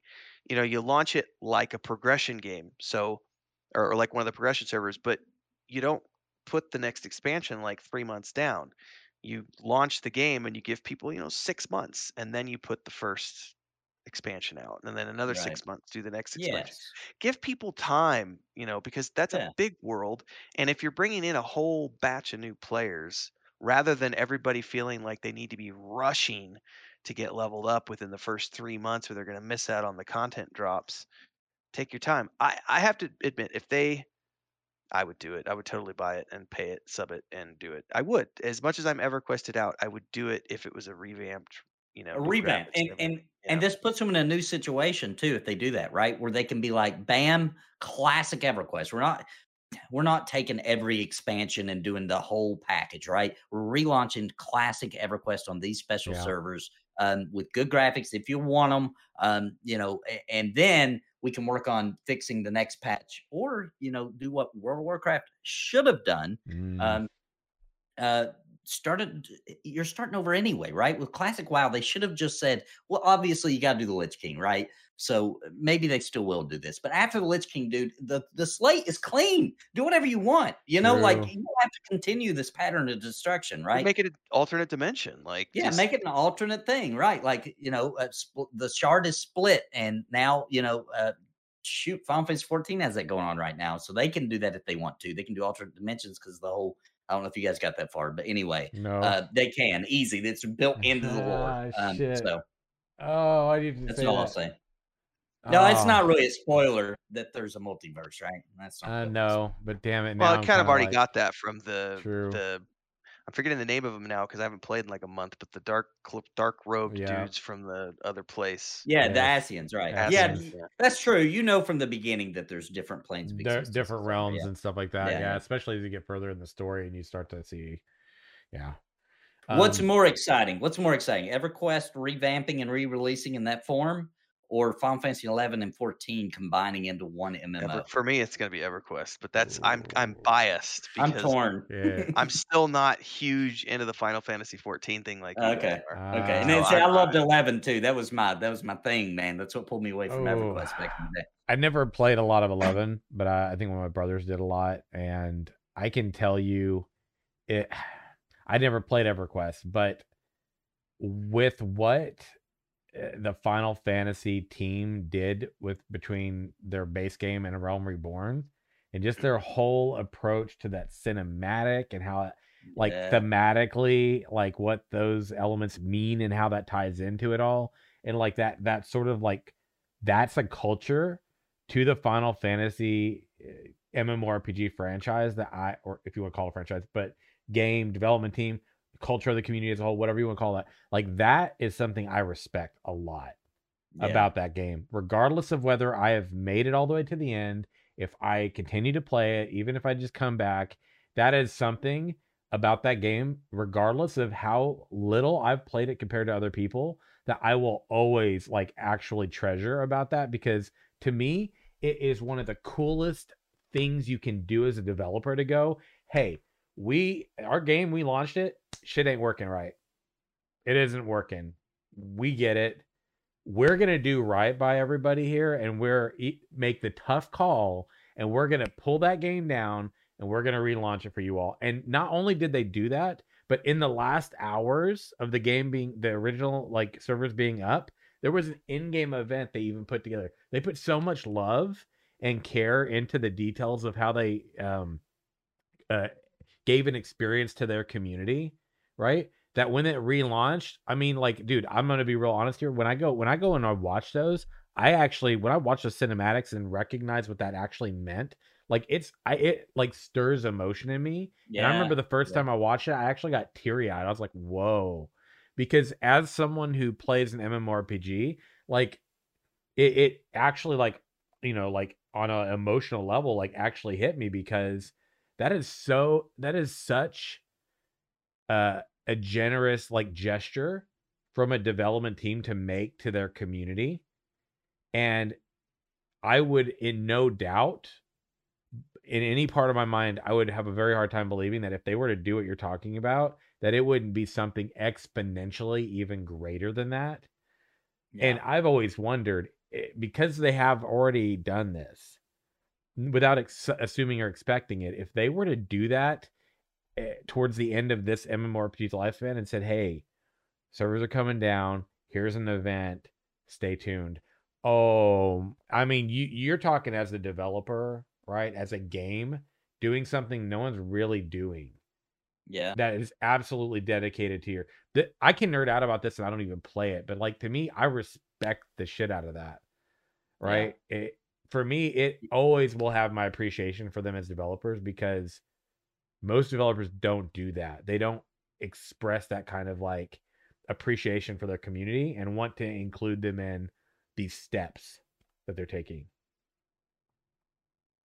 right? Because the game's uh, n- not for everybody, right? But even if you don't like, I remember a time when they released the new races um, with the last expansion, and people wanted there was a lot of issues with helmets, uh, Mhm. certain headgear not fitting, etc. And the fans wanted this and that, and they were like, "Look, it would take a ton of development time, so why we didn't include it, etc." And some of the people on the team just stayed late off the clock and did that for the fans, Mhm. like paid, just said, you know what, the fans want it. We're going to stay late after hours and we're going to get this done for them. And they released it. And it's like, dude, who does that? man, Sub base Ah. game. They- Yeah, it has a cash shop. The cash shop is not. it's minimal, dude. It's so mm, Yeah, it's, not actually no. influences the gameplay. And they've survived off of that. Expansions, subs, a little bit of cash shop for like if you want to buy some special Dude. dyes or you know, you want to buy a doll creature that follows you around or something, right? But nothing has anything to do with gameplay. that that game in my opinion deserves all the love it's getting right now because that Yeah, game I has do. done fucking right by the community for so long and they've they've i mean i remember like oh man see you get me into these points where i'll just go on because like this stuff is like freaking awesome this is what's awesome Yeah. about gaming and gaming communities is stuff like this because you go and you look at like the the video i watched on youtube this year and in the middle of the pandemic the the guy who's like one of the head uh, head composers for the music of the game was working on the projects to release for like the upcoming I think expansion or whatever, right? He found out he had cancer, went through the treatments, didn't tell the team, didn't want to do that, cared so much about like the delivering for the people that love their game so much and wanting to really ensure that they, you know, wanted to give them what he believed they deserve. I saw that, I'm just like, dude, Yeah, and that's Nobu Uematsu, who is the original OG yeah. music composer for all the Final Fantasies and others, uh, Chrono Trigger and lots of other. Like cool games. respect, dude. You know what I'm saying? Like I just respect, you know, because when we look at games that are out there, this let's this is I'm gonna put a pin on this because I'm gonna come back to this question. I want everybody to think about this. If you're listening, you're watching, I want to know your examples in a second. Okay, we're gonna hit on one other topic. We're gonna come right back to piggybacking off of this is our big final like discussion point for the day. But I'm gonna pose the question now. What's the most giving game you've played? When you think of the developers and how they've given and shown appreciation to the community who's shown de- dedication, devotion, and enjoyment of their game, right? There's the thought, planting the seed. Now, Renfell, you you had noticed you, the NFT stuff, right? You had some NFT talk to like talk about in regard to like some some gaming news, right? There's, I think there's two, because we've talked about a Yeah. lot on this show about the potential pitfalls of NFT games and crypto uh, crypto games and blockchain games because it's it's so new. There's not a lot of regulation. That's not really the big problem. The big problem is the scams. Um, Mm, yeah, We've seen lots of. I was just reading about another one that Mhm. happened a couple days ago. Um, guy disappeared with like three million dollars. You know, drained the the wallet and disappeared. All the websites went down. You know, and it's like Right. there are constant. You know, um, the one I'm talking about most recently that was a scam was somebody set up a, a Squid Game um, crypto Oh, I and saw this. and Yes. and it raised like three million dollars, and the guy drained the wallet and just Oh, disappeared. And it's man. like these are the the the bad parts of it, right? Because there's not enough regulation. But so last Mhm. week, Ubisoft announced that they're all in on crypto and NFT, and they've actually financed and are backing this development team who's already making and has some games out that are crypto uh, or blockchain based games with NFTs. Yeah. Um, then I think it was yesterday, EA announced that in their earnings call with investors, they said it's still early, but we believe blockchain games and NFT games are the future of game development. Oh Lord have mercy. So, well, there. Hang on, bear I with know, me I'm here. just for a laughing at Nathan. I'm just listening. Well, because here's the thing, we you guys know that I'm fairly negative towards blockchain and NFT because of all the scams, Yes. and and I think that it's just.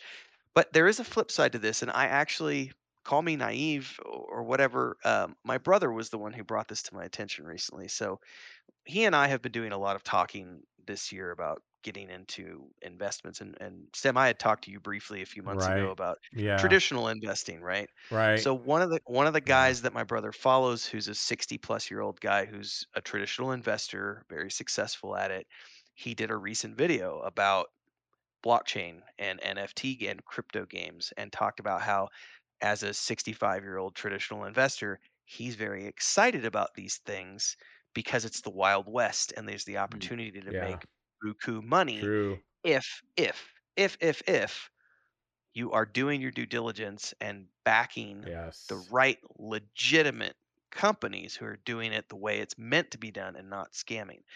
Now we had a very long discussion and he and I did a, I the the Mondays and MMORPG episode that I just put out on Monday, I talked briefly about this, and this is why I wanted to bring this up on the show to get your guys' thoughts on this.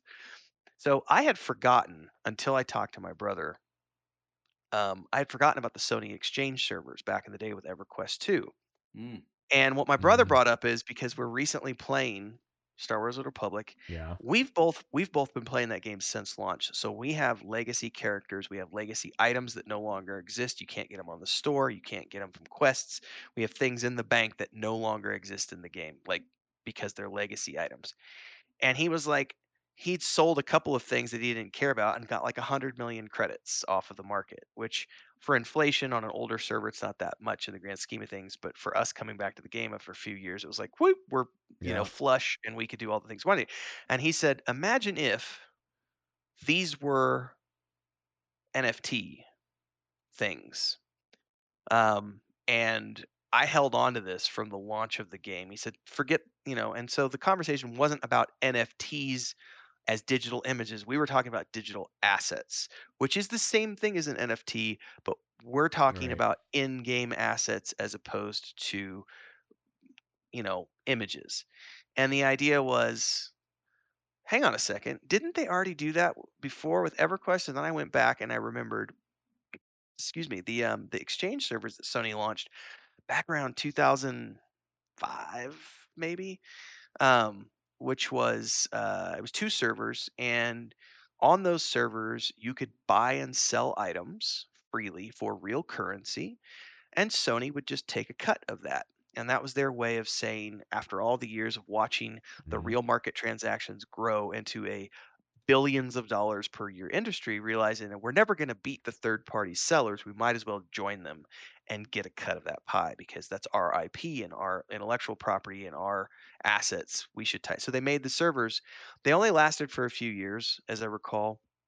But on those servers, you could Mhm. buy and sell digital assets for real money, and Sony would just take a cut of that pie. So flash forward to where we are today, and I was like thinking about the the concept of digital assets being bought and sold for real currency within a game. That's really not a new concept. It's just the way it's being presented with Yeah. NFTs Mhm. and Well, blockchain too, games. It's I think it's a little different because EverQuest was already a game, right? Sure. Um, and, and it had they'd already dumped a lot of Launched it, love yeah. and care into it, right? So what what I'm what I'm seeing now though is that these games are built to be that, right? They're built around making a crap ton of money off of other people trying to make a crap ton of money. Yes. And to me, this is the, I- I- you know, I, I, I never thought that cash shops would get worse, right? But to me, this is like the evolution of the cash shop while MMOs are still stuck in this kind of, Oh uh, man, so uh, true. and cash shops are like, oh, but we're getting better. Oh, the cash shops are getting smarter and more intelligent in the way that we rip you off. Um, because now we can say, well, it's not a cash shop. We're just making money off of freaking everything, right? Like Yeah. we're making money off of literally every little thing in the game. And it's like, Look what well, you no can wonder. buy. Well, look what you can buy in our game.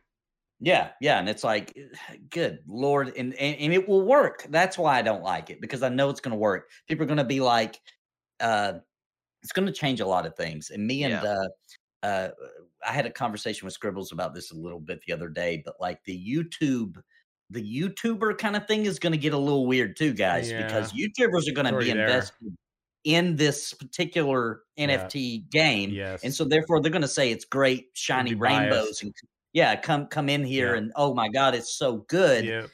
White and knighting. You're gonna get a lot of white knighting for own Oh, for yeah. So self-interest. this- yeah. this this comes back to we've talked on the show before about regulation coming about because you're not allowed to do insider trading in the traditional that's h- extremely illegal It is. federal jail time Yeah. like Uh, Unless unless uh, you work for the Federal Reserve. Okay, yeah, yeah and then you can then it's cool but this is going to lead to that type of activity because as you're saying you've got the the and I, I think Scribbles might have mentioned this to me too because he pinged me some messages the other day. Um, he was also I think the last comment he said was along the lines of um, this is also going to open up a can of worms. Maybe he was talking about what you were just saying, Nathan, but I took it a different way, okay. which is um, content creators um, now becoming, you know, getting content creators being under legal threat Ooh. because they tanked a game's Ooh. assets because they gave it a bad review. And now Mm. you've got a bunch of pissed off investors who have lost. And I say investors, I'm using that term loosely. Let's say investors, other gamers, other content creators, and they're all pissed because this guy made a bad review, and and the the blockchain, you know, all the costs, all the all the sorry, I'm blanking on my words here. the crypto associated with that game tanks and everyone loses like 30% of the value because someone farted wrong. You know, that's going to create legal implications on the other side of that for content creators too, apart from the insider trading thing. Yeah. It's I important think why just- you use words like "in my opinion" Yeah, oh yeah, for important. everything when you do. Just for friends out there, yeah. Think think about the that. the very interesting thing to me is you have two very big companies and then you on the other hand you have valve saying no we're not going to allow nft or blockchain games on steam while epic says sure although there are restrictions Yeah. and then you have ubisoft saying we think it's the, you know we think that there's something to be said here we're going to go ahead and back this company Yeah. and and at least put part of our money in that direction. And then EA coming out and saying in an earning calls in an earning call to its investors, we believe this is the future of the industry. These are big statements. They are very Yeah. big and statements. They steer and things it- too. right. And so this is something where I still think there's still too much uncertainty around it. You know, as an example, um, full disclosure here, um, my brother and I have started to dabble a little bit in cryptocurrency and some traditional investing as well. Not a lot. We're just we're we're dabbling because we have one of our cousins has done very well in crypto over the last couple of years, and so we were Yeah. like, well, we can throw some money at it and see what we can see. Yeah. Um, but what's interesting is is in my mind, legitimate crypto, Bitcoin, Ethereum, Mhm. so on and so forth. These are respected and they're on all the major platforms like, you know, Robinhood, Coinbase, so on and so forth. But you look at the coins around a lot of these games, they're not Mhm. on any of these major platforms. You have to go get some weird third party uh, app from a company that's based in the Cayman Islands because they're not allowed to operate anywhere else because You're of like, regulations. There's your And sign. it's like, Right. It's like it's No. at this point I'm like everybody's saying do it because you know this coin has gone up twelve hundred percent in value and yeah, FOMO. You- Yeah. You're talking it's about like- FUD and FOMO, fear, uncertainty, and doubt, and fear of missing out. There you go. There you go, friends. Welcome. That's what drives me nuts about the current state of where crypto, blockchain, NFT is currently sitting is that it's still so widely unregulated that I can't in good faith totally you know wrap you know want to embrace it so to speak. However, I do see interesting things if, and this is a big if because Nathan men- said something earlier that I think is the biggest problem with this, which is that now we have developers who are spinning up games not because they have a good idea for a game, but because they have a good idea for a money making cash shop Money making engine. that they can put a fantasy IP around or a Right. science fiction True. IP around. yes. And that, in my mind, does not better the gaming industry. I agree with Now, that. I would love to say that Weave in the Void is a really cool project that I'm working on, and it would be really cool if maybe we did a limited run of like five Right. NFTs that Chris does original Mhm. artwork for, and we do it just to have that option available to players. That I think could be done. I'm not saying we are doing that, by the way.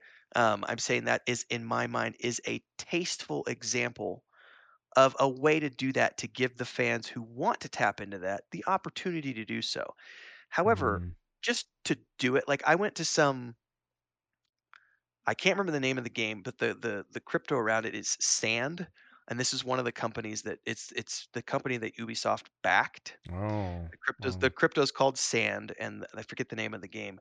But I went and looked at it, and it's like you go to their main page, and it's like it's just a whole. You're just scrolling down, and it's just like NFT after NFT after NFT after NFT after NFT, and I'm like, you're not even showing me your fucking game. You're showing Yeah. me a bunch of fucking NFT Wow. images. Like, I'm not interested in your NFTs. I'm interested in your game. And the thing is, is like they've put so much emphasis on the NFTs as the profit driving Mm, the development wow. that they have to have that as their storefront. That's the part of it that doesn't appeal to me. But what I do love, I, I this is the part I do love about it, is going back to the Sony Exchange stuff. Mhm. I do love the idea because my brother used the example of a speeder bike or his Rancor mount in Star Wars: The Republic. I do love the idea of having these super rare things in an MMORPG that only like five people ever got because they were willing to invest in, so to speak, and having those be things that over the course of 10 years can end up becoming worth hundreds or thousands of dollars. I can remember back in the day, 90, it had to been like 2000, 2001. Uh, somebody sold an account on EverQuest, a ranger with a set of Rubicite armor for $10,000. That made the rounds back around 2000, 2001. It was a big deal because somebody sold an account and somebody else. Bought it. They paid ten thousand dollars because Rubicite armor didn't exist in the game anymore. That right there, that is the in essence, that is an NFT. It's a digital asset that's trading hands for real life currency. So that interests me from the from the perspective of it's a really rare in-game item but the moment that like everyone can get it and suddenly now it's just this thing that we're all trading like i look at earth 2 as an example and it's like the land grab shit Bleh, Oh, I just want right. to vomit all Yeah. over that because it Yeah. doesn't it doesn't make sense to me because they're just trying to raise money from it that way. So I don't know. It's it's it's an interesting time that we're living in. Obviously, blockchain and NFT are not going Yeah. away. Yeah. Um, I think that there is potential for digital assets in games done in a tasteful way. But the problem is, what's tasteful? So Yeah. uh, I just wish, and it's too late now. It's too late. Too late. But I I just can't help but say that it was really awesome good times when developers made games that were awesome so they could make money because we bought Yes. fucking game, right? Like Man. those were the good old days. Now it's over. Like now it's it's crashing. And I tell you what, um, they will eventually crash the market, right? Like if they keep it up, they'll eventually crash the entire video game market, which by the way is a uh, a massive, largest entertainment um, uh, per capita uh, that there is. Uh, so you Mm, know what could happen though is that a bunch of garbage comes out well is coming out right? A bunch of just trash you know? And then somebody smart a big publisher a big developer that has a brain right and they're like you know what we could kick all of their asses if we actually released a decent game that has nfts right like they would all just disappear overnight right and we could rack in all the money plus we'd actually have a decent game right and it would you know it would further uh, uh increase everything but also my hope is that eventually somebody steps up and does that, right? And it's actually a decent game with rare items that they do pump out into the game that you have to get from the game from dedication and hard work. And then there's only so many of them. And then you can sell those for real life money and they don't care because they get a piece of the pie, right? Um, then you'll have people, and then it could turn into a positive thing, right? Uh, Which is essentially this the Sony exchange method. But Yes, someone has to be willing to put the money in and the Mhm. time in to make that game Yeah. first. but they would win if they did. Yeah, They would yeah. win it all because nobody would go Man. play the crappy little flash based piece of Right. crap or the the GPS world game where it's just literally from Google Maps kind of bull crap, right? I have yet to see a single NFT or blockchain based game that I would honestly give a shit to play. Yeah. Not seen a single one. Exactly. Just You know what you reminded not me of when you talked about land grabbing too was Chronicles of Elyria because even when that was happening, I was like, remember that they were like, "We're doing this stuff. You can get your land. You can buy your land." I'm like, people buying land in the game. Try the Avatar did that too. It just doesn't. Housing. It feels dirty, dude. Like it's like ArcheAge did it. ArcheAge. well, well, ArcheAge you could get like land, but like you could do it in like the alpha because I played that in alpha into launch or Yeah. whatever. When the game launched, like you could go and you could go with your money in game, but they but I'm talking like purchasing before the game's even playable, like Yeah. areas. And so people were actually with Chronicles of Elyria, they were actually going and trying to like the politics where they were trying to go and create these sort of like kingdoms by like acquisition of actual land in the game via real life money before the game was ever Yeah. playable. Shroud Shroud the Avatar like- did that too. People yeah. bought towns. Like and it was like, what the actual? And like, you want to play this game? I'm like, fuck no, I don't want to play this game. That sounds horrible. What? Why would? That doesn't even sound good. That sounds like a bad idea to me. I, I have a hard time, you know, playing a game where people can spend tens of thousands of dollars to get ahead. Which is also one of the my my biggest concerns, which I won't play PvP and I don't know what element of PvP that Star Citizen is going to end up having in it. Mm. Hopefully it'll be PvE with optional PvP.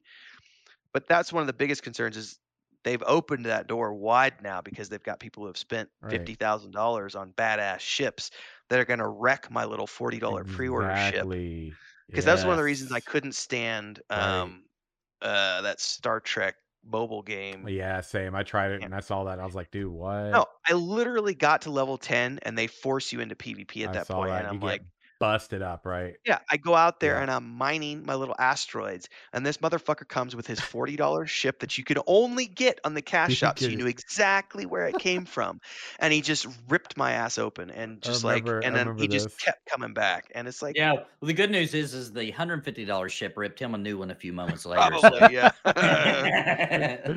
dude um so so then that kind of brings us back though right to like what games actually feel like they're doing right by people and i i'm gonna say i'm bringing it back to the game i want to reference here and i think gwent's a great example. The game doesn't cost anything to play okay? There's this element of where people go yeah but you know and i remember playing hearthstone and stuff right? And you could go and you could buy all this really good stuff with money and it there wasn't really it didn't ever seem like there was a way to really compete with the people that the whales that could just dump in and buy all these really good cards. But like when you log into the witcher uh gwent game right you log into that like you do get hit with a daily login reward right? But it's not one of those things where it's like you got the whole month like in ESO you got the whole month here's the things you can get if you don't log in so many days you don't get it. It's just here's a seven day stretch you're currently on you log in whenever the hell you want to you get it anyway just because you did log on and you get stuff and the things that are in there are like kegs for the cards okay? You get kegs for card packs you get straight up cards sometimes you get keys or whatever along the way you get you get things that are useful for you in acquiring in, in this whole acquisition game for the actual things you need to play the game. Doesn't Yeah. cost you anything you can purchase things sure people it still happens people can still do it but you don't have to you can a hundred percent on your own merit by playing the game, and they have like events and things that you can progress through it pretty pretty well to earn a lot of things. You can on merit alone, one hundred percent not pay a damn thing and unlock like substantial, like you know, like rewards and whatever you need to get it. And the events are really cool and everything else. And that's like the kind of game I like supporting, right? Because I don't feel like I'm forced to play. The events and content delivery is is consistent enough that like there's plenty of reasons to be enticed to play. I don't play every single thing. I only play the things that are appealing to me, like if I want the stuff, right? and it Yeah. just it feels really like honest compared to like where well if there's login reward well i have to get in so many days or i can't get this or i have to get on and i have to grind every single day or this doesn't happen and i feel like that's a big part of the problem is a hard heavy focus on being on every day giving us a reason to play every day and it's this fear of missing out element Yeah. right Instead of having fun. yeah. Yeah. We talk about Well- FOMO and FUD with like investing, and I'm a contrarian investor. Like that's what I do on the side. I don't even talk about it a lot, but that's what Ren Phillip talked about. Like I go and I buy things that have like they're heavily shorted or whatever, and I'm not giving you financial advice. I'm just telling you what I do. But you know, Very emotion. important. I love I love his his in my opinion, and I'm not giving you financial. Advice. This is very important, ladies and gentlemen. Yeah. Yeah. I'm, not a financial advisor. I'm not a financial advisor. I'm not giving you financial advice. It's just my opinion. It's like I might know what I'm doing to cover my ass here. But you know, the thing that contrarian investors do is we go and we essentially GameStop's an example, AMC's an example, Progenity's an example. There are stocks that are heavily shorted. People are betting against and working to undermine the stock value for their own, you know, financial gain, right? Covering Yeah. short positions, things like that. Anyway, you can go do your research. Again, my point is though, it's like uh, people are that they're they're kind of flying under the radar, and I go and I'm, I make bets on companies that have a future. the the The numbers are there, the data's there, the patents are there. There's absolutely no reason that they're not going to be either acquired or bought or whatever is going to happen. You do your research, right? But the point is, is like you know a big component, and and again, I'm not saying go do this, but I'm telling you what I do. Right? I've made money this year, right? I don't boast about it, I don't brag about it, but I do it because it's interesting to me. And part of my day gig is I'm a I'm a licensed psychotherapist. That's why I do that's my profession by trade, aside from my military history, right? So I work in patterns and human behavior. This stuff is all about patterns, information, and human behavior. And when we talk about things like FUD and FOMO, and this is how does this relate to gaming, I'm getting there. FUD as a failure, uncertainty, and doubt. If you create an essence of that, people will sell. They'll panic sell. They don't want to lose, or they don't Yeah. want to what they believe is loss, right? Or experience of loss, or whatever. And then FOMO is fear of missing out. If I don't get in on this, I'm going to miss out. We see these elements in video games all the time, but we don't use the same terminology very, very, you know, very regularly. What is a daily login reward, or having to get in every day to to gather this resource for my gear for an artifact weapon in a game, World of Warcraft? I've got to get Yeah. this, uh, and I've got to dump into it because if I don't dump in X amount today, I didn't unlock the new pathway. And if I didn't do that, then I'm not going to be up to par to go and do the raid. And I got to spend two hours of my day to do this just so I can get into the raid, just so people want me to be there, just so I'm meeting the bare minimum to perform against everything else. And this is the reason we are enticing you to come play our game. Get out of here, dude. That is a horrible reason to get people to like to keep people in playing your game. It feels like a job. Nobody wants to Yeah. do that, man. I don't want to do that. So- Maybe people do. I don't. Fun fun rewards is how you get people to do that, right? Fun and and here's the deal, and I know nobody likes this word, but I'm sorry, it needs to be in MMOs, RNG. So even if you put in the time, maybe you still don't get it. So when you do get it, it's super special and you remember it and it's a memory. And for the rest of your life, you remember I put in the work and I got this, and uh, there was only probably 20 other people must have Mhm. had it or whatever, right? Yeah. um, that's that's the fun. And if we're going to talk about companies that are doing everything for the community, right? And I mean literally opening up the world for um, their community to be able to do whatever they want in their game and to really just have an open book and honesty and all that kind of thing. I'm going to have to go with Dream World. I almost there was a moment where I really thought you were going somewhere, so I'm really intently listening. And then you dropped your email, you little fucker. Oh my god. I was not ready for that. I Oh, was so not ready for that. Had to do it. Had to do it. oh my god. wasn't ready.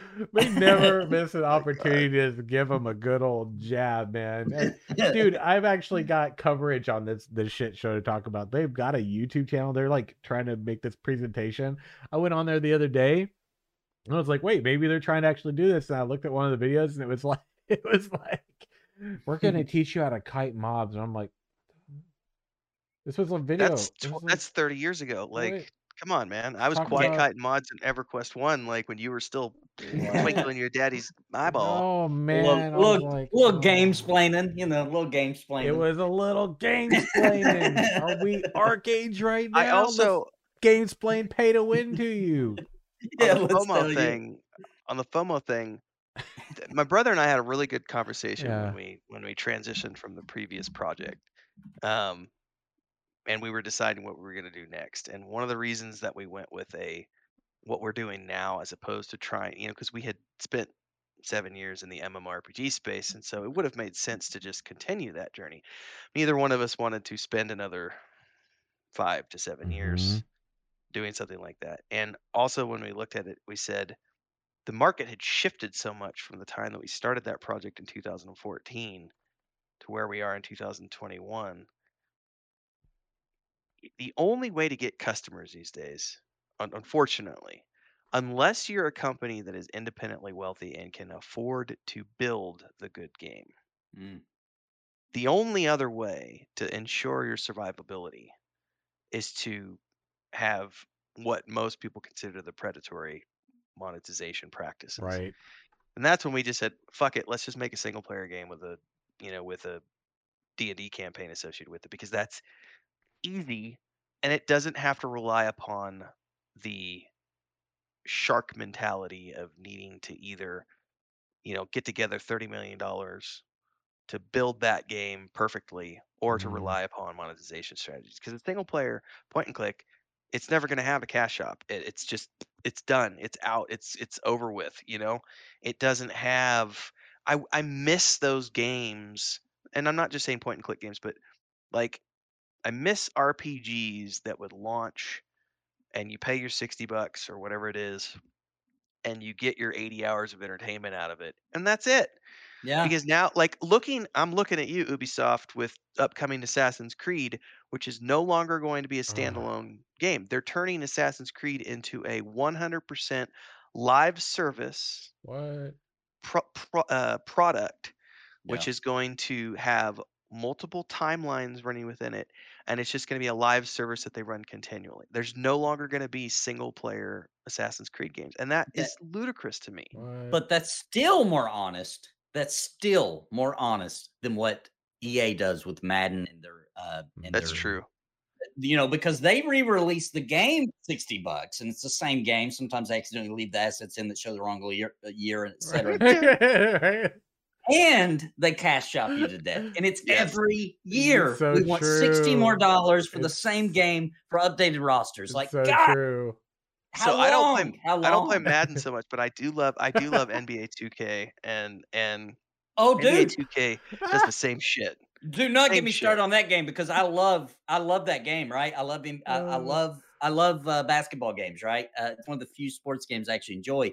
And I was so excited because of the uh, the uh, the role play thing where you where you're just a kid and you're in high Oh, school it's, it's and you work your way. But you know what they did? Do you know? I couldn't believe. I can't even believe somebody was this dumb. They released the new NBA game on PC, not with the next gen graphics. It's like a dumbed down version. So it's on the PS5 with good graphics. the fuck? PC, nope, nope. PC, fuck you. We're not giving you the. You know what? We're playing the PS4 version on PC when you have a PS5 ready out there version with better graphics and, and lighting, etc. What? What? Who made that decision? Right? Like, I'd like to be in that board meeting where the guy's like, "Yeah, man, screw it. Let's just release the PS4 version PC. They'll be fine. They won't notice." Like, dude, we notice more than anybody, Oh right? Like, console, console gamers will get over it.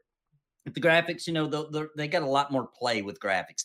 PC gamers, you can't tell us no, you can't have good graphics. We're PC. We got we in ours, right? Like we should be able to max it out. Instead, and if your game didn't have it, I get it. That's as good as your game got. When your game has better graphics and you don't put it in the PC version, have you lost your mind? Have He's you like, lost your he's mind? like, I bought a, a badass graphics card to play this shit. What do you mean? Yeah, I bought a looks- pre-built for and it- this. Come on. and it looks like last gen. Are you kidding me, man?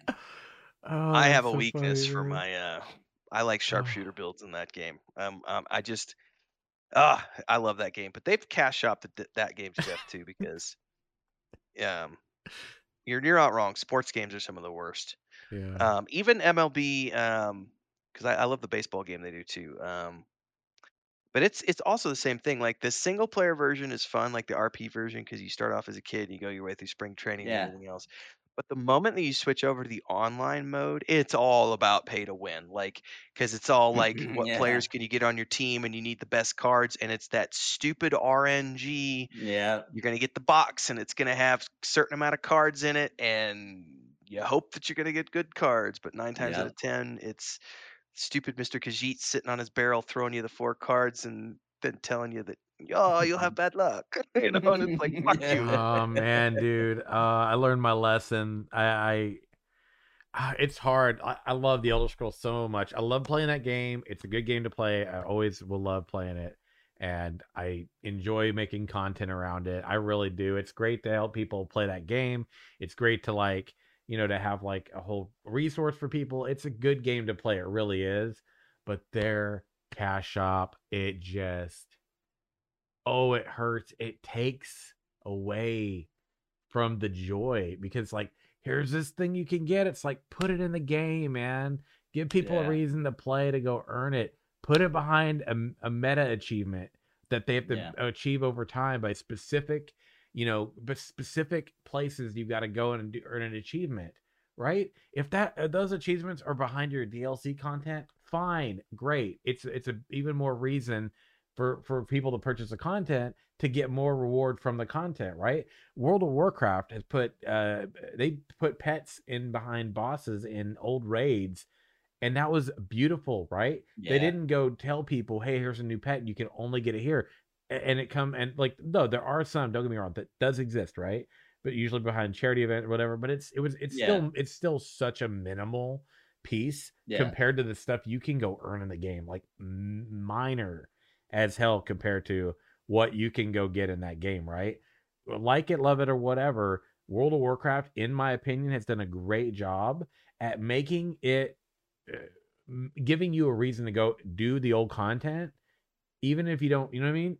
You have more Yeah. reasons to go do it. Some- Pets and clip that. cosmetics and clip that because that's about to change. Uh, so no, they're not. They don't have the big player base anymore, right? So it was easy for them to be the good guy when they were making all the money anyway, right? Now they're not making all the money. Now uh, people are moving on to other MMOs, and I guarantee you, because I know somebody that went from the Oh. EverQuest team the World of Warcraft team. I guarantee you, coming very soon is Cash Oh, Shop, no. baby. It's coming big Oh time. Uh, no, that would oh, it's so coming. sad. They gotta holly make is the all same about those Oh, yeah. shops. and and when they when they're in this investor meeting coming up, right? If it didn't happen recently, it might have, and they have to say we lost this many subs and we lost this much money on World of Warcraft, etc. They won't take that loss. They're not going to take that L. They're going to pump up that cash shop and they're going to inflate, use their players uh, to the maximum to make those Mm. profits back where they were, if not better. Guaranteed. Guaranteed. That's did you, coming. Did you see the? uh Did you see that there was? uh I think it was Bellular Gaming. I I, I don't play World of War- Warcraft. I, I have not on principle since the end of Legion because they clearly like they were not listening to the community. I have listened for a long time.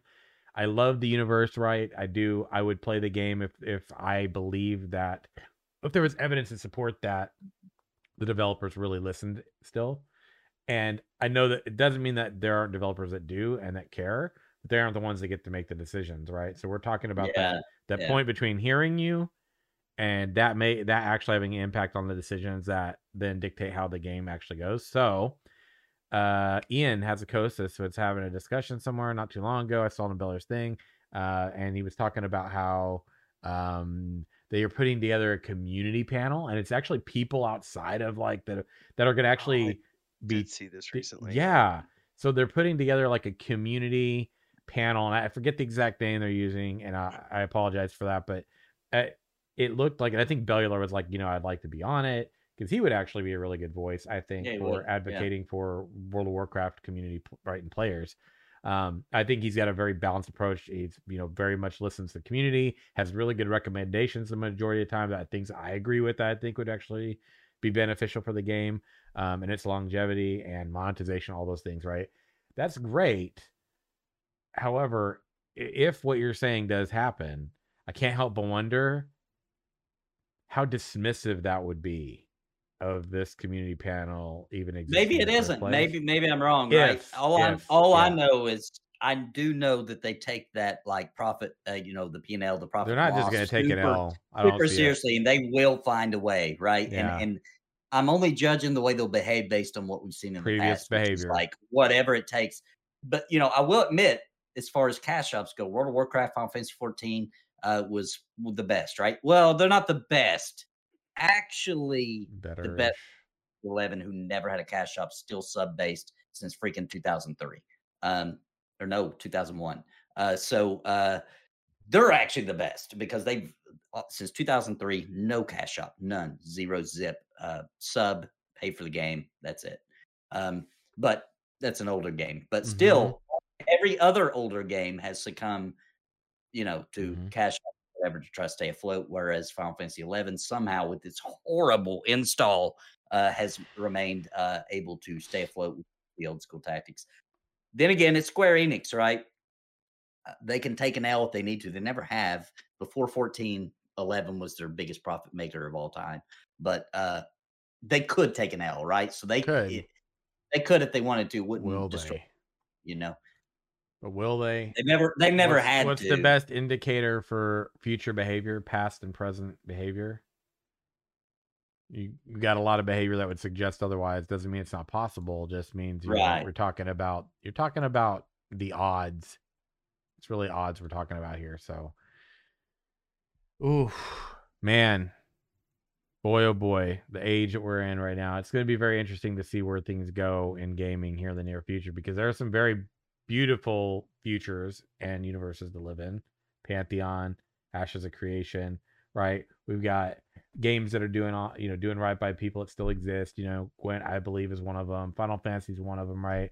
The Elder Scrolls listens to their community; they genuinely do, right? I mean, there's a lot, but it's still a AAA studio at the end of the day, right? So there's a lot of like weighing factors that could you know uh, weigh in on essentially like where decisions are made, and you got the people that are making them, and um, you know, only time's gonna tell for a lot of these things. But as we're kind of moving into the future, as we're pushing 60 episodes, as we're getting ready for some D and D boys and girls. Ooh. Yeah. and we have we have two of our other players in chat too. yes, which are here, right? Which yeah, I think Sparrow and Bounty Code and are Bounty both Code. here. Or they were Mhm. earlier. They they're Are they here. still here? Yes, and I also have to note, gentlemen, I did go watch the Dune movie. Oh, on, on my Told you it birthday on good. Monday. Oh my. Told you. Oh It's- my. it's- It was very good.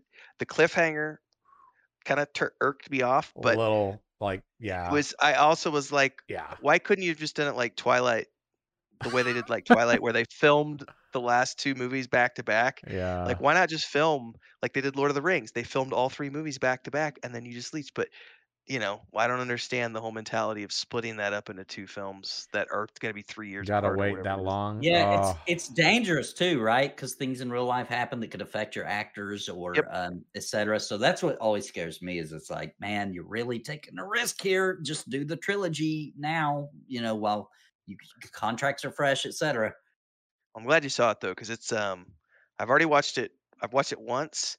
I thought Chris was going to be back by now, so I was waiting for her, and now she's not going to be back by this weekend. So I'm like, fuck it, I'm just to watch it again this weekend.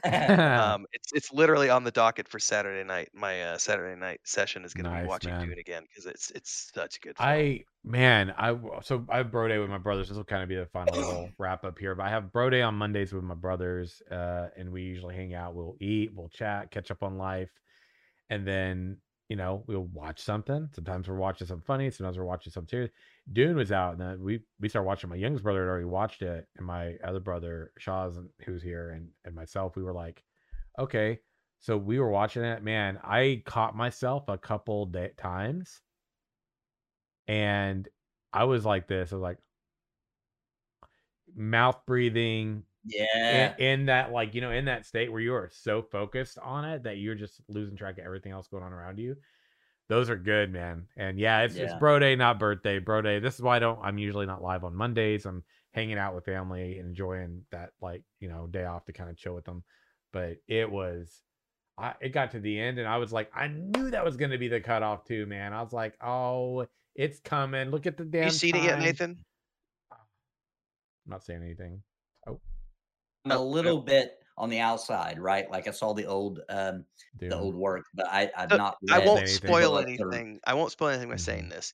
That end shot when you see the sandworm through the through the Mm. dust, and there's a Mm. Fremen in the back, was just like, oh shit, that was like the best note to like end the movie on. It was like it's a cliffhanger, but also Good. just that shot going off, and it's like because you know that's coming in the next Yeah. one. Yeah. And i- i- in in the Lynch movie and in the miniseries that Sci-Fi did, both of those versions, like the first time riding the sandworm, that is an epic moment in the book and in all of the previous iterations. Uh, I'm really looking forward to it. I just it sucks that we have to wait two years. And I'm gonna nerd out very briefly because I feel like we're also gonna have some open mouth breathing moments with Wheel of Time. Yes. I have watched those. Here's the funny thing. Remember, I mentioned yes. the character of Logain last week. I had not paid attention because I was always in the back of my mind. I'm like, Logain is an important figure, but why is he showing up in season one so early? Why is he in all the trailers? And then I was like on my Discord the other day, and we were talking about Wheel of Time, and I went into the GIFs, the GIFs, GIFs, whatever, Mhm. and I'm looking and I and I pull up an image of Logain, and I'm like, that's the fucking professor from La Casa de Papel or Money Heist on Netflix. Which, by the way, if you have not watched that show, it is an intense show. The professor is the brains behind the thief operation that go rob the the currency house, and he plays the professor, and he's a Spanish actor. And I looked at that and went, "Is this that, that that's the professor, isn't it?" And then I went and looked him up, and it Is was like, sure enough, he's playing Logain Oh. in Wheel of Time. And I'm like, now I'm even more hyped for the show because he is uh, an amazing actor, and and I've loved him in that show and a couple of other things I've seen him in. So now I'm just like, oh shit! If they if they've got him playing Logain, like now I'm starting to, in my mind, theorize about where they're gonna use that character in the show now, as opposed to the way it was done in the books. And I'm just like, hmm, Ooh. hmm. I've done um oh, to see. dude, I've done a good job. I YouTube rabbit hole found my way to unraveling the the wheel or something like that, and it was like, oh no, they're gonna totally break it down. I'm like, I gotta back out, I gotta back out, I gotta I gotta say no. I had to back out of there because he started talking about stuff. He's like, oh, he's telling me about things I don't need to know. I was like, I backed out, and I was like, I can't do this. I gotta I gotta with I gotta abstain for 15 more days. I think right, 19, just a little Yeah. over two weeks, man. Be careful, man. Be careful, man. It's Those leaks so they come from anywhere. They'll Those catch My you. brother- spoilers. You'll think And you'll my brother think it's caved. trivial, and it's like boom, and it hits you like, oh, well, you just told me something I didn't want to know about right now. Oh, My brother caved and started reading the uh, the series. He's never read it before, and he Ah. I think it was two days ago. He's like, I just got it for my Kindle. I was no, like, have yeah, fun. yeah, yeah, like, you're gonna lose the Well, minutes of your It's not that it's not that bad because he'll he'll start reading the show, come out, he'll watch it, and then he can continue reading, right? And then Oh. he'll be excited. I still take the approach that if you really want to enjoy a series and there is a movie and or show coming soon, just chill on the Wait. books for a little while, enjoy the show and or movie, and then read the books, and then you won't be disappointed. which is why I have avoided reading the Expanse novels Same. because I was waiting until this final season launched, which is coming out. I think December is the final season of Yep. Expanse, and it's it's on my, I believe my January or February reading list is when I'm going to start the Expanse because I'm doing, I'm doing Sword and Sorcery with Liam, aka Hembar, right now. This month is Sword and Sorcery, so I'm reading Mhm. some Conan novels. Next month is um, the Chronicles of Amber, um, which I've read before, but I'm gonna reread those, and then I'm gonna switch from that and read the Thrawn trilogy, Mm. uh, which is the first Timothy Zahn books that he did in the early '90s. Which I've read those before, and then but then I'm gonna get into the Expanse, and I wanted to wait because that show was really good, It and I didn't really want to taint it. No. Um, and like Chris, Chris has watched Lord of the Rings five times now. Never read the books. I got her a boxed Mm. set Oh wow. I got her a box set in Spanish because it's way easier for her than trying to read it in English. Um, earlier this year, and uh, she still she takes her time, and she has way, all these other things, but she's slowly chewing her way through The Hobbit. And she every once in a while she'll come to me with questions because she's seen The Hobbit like two or three times, and the movies are way different. hmm You know, they've they've they've fleshed things out a little bit, but I, I keep telling her is like. You've seen the movies four or five times now, so you have an idea of the essence of the characters. But you Right. really do need to read the books because Yeah. but I mean, I'm glad that she didn't read them because it didn't taint her view of those films because those films are great. Yeah. Um, I, Yeah, I'm they had still I'm still freaked out by when the films came out and the songs they sang them exactly how I knew. How did I know that that's how that song went? Right? Like I'd only read it. You know what I'm saying? how how did we know that that's how the songs were supposed to be saying, Right? Like doing a so good job. weird, man. So 'Cause they're doing weird that good they were able to do that though. Like that's a Jedi mind trick. I don't want to. I don't want to like be too presumptuous and go. It's gonna be great and like you know set myself up to fail. But at the same time, it's like, oh god, I can't talk about this anymore. I can't. I'm sorry. Looking good. I can't. looking good. I want to, but I can't because I'm gonna. I'm gonna go and it's it's it's gonna it's gonna it's gonna cause me to go and want to look to answer my own questions. I can't do this. So I'm gonna put a mm-hmm. pause on that right there. I'm gonna tell myself to stop. I am gonna say related to my own. I I am the king of teasing.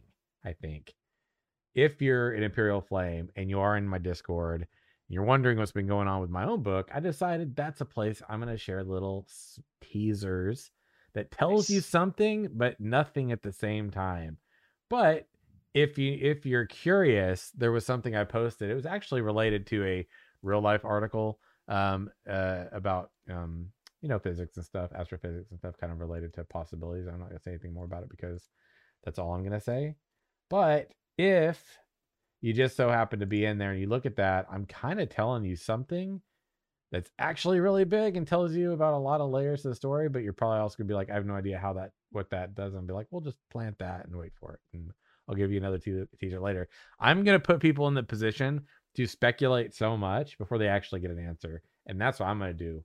I just want to do that. And it's gonna be fun because I can show so many things right now and tell you absolutely nothing, but yet everything all at the same time. And you'll have an answer to actually anything, but it'll be fun to speculate. So that's pretty much what I'm going to do. I decided. And it feels like a good fit for me because I like to do that to people. Sim Yeah. is like the guy that developers are like scared to death because he's under their NDA, but he can dance around the subject like and circle it so many times without actually breaking the NDA. it's Like- true. It's true. it really, it really is true though. I, I can, I'll take you right to the line and be like, and that's where we stop. right up to it. Oh man. Gentlemen, what a great podcast as always. Um, I have got to prepare for something else I'm going to be doing after this. It's in chat. So, friends, another great episode. We're going to wind this one down. Gentlemen, probably got to get going. We're over two hours in yet again. Thankfully, that I think we kind of all planned for this being a possibility ahead of time most days now, but we're gearing up for D&D, so get ready. Plenty of announcements around that coming soon. Um, friends, it's been an absolute pleasure as always. But as we wind this podcast episode down, talk a little parabellum today. Well, Renfell and Nathan, shout out your domains where people could find you when you're not here on the show. Renfell. Sorry. Yeah. So the big thing right now is um, obviously we launched uh, the Weave in the Void. Um, all the websites are live now, but given that the D and D thing is just around the corner, everyone really needs to go over and subscribe to Yes. the new Twitch channel. So it's twitch.tv forward slash Weave and Void. Um, obviously, we we're gonna start streaming um, those sessions right now. The plan is that we're going to start streaming on the 21st. However, we're already doing things on that channel. I did a live read through of chapter one on Monday night. I'm going to do chapter two next Monday, chapter three the following uh, Monday night. My brother and I are doing our brainstorming and other sessions live on Wednesday nights. We're going to be meeting up this uh, Sunday on the 7th to do a preliminary character creation and fantasy grounds Mhm. playthrough. I'll be recording some snippets from that and then publishing those on the new YouTube channel. So all of that information, go over to uh, patreon.com forward slash wandering hermits, and you'll find links to all of those different things, the Discord, the YouTube, the Twitch and everything else. But the Twitch is the big one because that's going to be where we're going to be congregating starting the 21st of that evening and we want all the people to sub as possible because we do want to get affiliate status as Yeah. quickly as possible and you got to get at least 50 people following along so go over there and do it just do it There it is. I pin or I posted it. Sub yet, right? too. Is that What? right, Renfell? You meant Uh, follow, right? On the Twitch. oh i forget that youtube is follow Yeah, yeah, youtube is yeah. sub and It's Twitch is different. follow I- I don't I don't think you can sub until you're affiliated, right? Not how it yes so just follow is what i Follow, what i yes, what so i'm that you don't meaning for miss it. twitch Yeah. yes that's the big thing Yes. is follow on twitch Yes, i- i- basically it's uh follow on Twitch, subscribe on YouTube. It's YouTube. Yeah, sub on Twitch, confused join on YouTube. I'm like, on YouTube. y'all could have used the same words to Yeah, come people's life. on, you're right. I never even Right. thought of that. Come on, guys. Come on. Yeah. You could have used the same words. You don't have to be that different on something like that. So just- That's ridiculous. right? Yeah. but Nathan, your your your domain, sir. Uh, find me on YouTube. Uh, the Nathan Napalm. Um, uh, got two new videos came up while we were talking actually uh, about some of the subjects we touched on. Uh, but also, um, please, and I'm gonna be I'm gonna be all over this D and D thing. So on my channel, um, we talking about a lot. I'm gonna be uh making a big deal of out of it because the group we have together for this D and D thing uh is gonna be a hoot, man. It's gonna be a lot of good nerdy time. So yeah, everybody that watches this show, definitely you Mhm. gotta weave and void 100%. on Twitch. Don't even wait for Sim to wrap this up. Just go right now, Yep. follow because I in want you to chat. on Sunday, man. It's gonna be um, Mhm. on the 20th. Be it's gonna be awesome. It'll be fun. It'll be a lot of fun. You guys are hyping it so much. I'm starting to feel a lot of pressure. Damn it. I mean, Don't worry, we're all look. The, you got such good personalities lined up here, man. This is gonna be I think it's gonna be fun. yeah. oh, it's gonna be good. Look at that. Even got out the know. Hobbit I still have not went and got pipe weed yet. I'm, I'm yeah, I have to go get pipe weed. Um, Yes, and I, I linked all of my stuff and things in the links below there at Stream Cards. Uh, you can follow all the things there. If you're not already, join our discord.gg forward slash morgue. The guides are in there. We cover all the the content. The show is in there. It's posted in there. Um, the YouTubes and all that stuff are there. If you don't follow the show on YouTube, definitely go over to the YouTube channels, check them out. Uh, the one specific for this is the Simorg HQ or Simorg channel. That's where the whole uh, podcast has been listed. Uh, we moved it over there early part of this year, and now it's all there moving forward. So, friends, it's going to be a good time. I'm looking forward to everything coming up. It will, and that affiliate thing will get popped real quick, man. You'll need, yeah, I think so. Yeah. Um, once we get going. yeah. um, the specific thing is that is days of out of the month, and which is why I already started. I already started doing Just- uh, just the hit the live days. read throughs. Just- yeah, yep, I, I'm perfect. doing my live read throughs, and then because Yeah. previously we were doing the Wednesday night uh streams anyway, but we were doing that on my on my private YouTube. Nice, So we've yeah. just moved those over to the new Perfect. Twitch channels. And then Chris Perfect. is going to be doing art streams when she gets back. My brother's going to be Perfect. doing game dev streams in Perfect. Unreal. There you go. and we're going to That's be doing great. miniature painting I streams. went and So looked Plenty. at her art and I loved it. She has some Thank really you. good, Really good, really yeah. good stuff she's going. just getting started too. Like she Yeah. started that she's always loved being artistic. Like we have so many things around the house, but I when I pitched it to her, I was like, I wished I would have pitched it to her earlier. Like because uh, she was like, "Oh, I would totally draw stuff," and then she was doing the pencil sketches, and I was like, "We should just get you a tablet." And she's like, "Oh, I don't know, because I've never used a tablet, and I don't know any of those things." And I was like, Do "I'm it. getting you a tablet because yeah, you'll your artistic stuff will start you once you learn the Mhm. tools, you'll be able to do whatever you want. so yeah. she's it's coming she's- through. It's looking good, been- man. Yeah, she's been she's taking a lot of classes too over the last six months. Like, uh, there's a Spanish version of like, um, I forget the website you were telling. You and I have talked about that website, Sim, and I can't remember the name of it. Oh, Udemy. gosh. Oh, Udemy. Yeah, yeah, yeah. That's a Yeah, there's the one. Spanish Great. version, which is similar to that. So she gets a lot of stuff from there as well. So, Oh, but I appreciate that, Nathan. Thank you so much for Yeah. those words. And She's friends, yeah, we got. I'm. I'm actually thinking I'm probably gonna get like a I think one of those for Mel probably into this year because she's been kind of been doing a lot more with her artwork as well lately. Do it.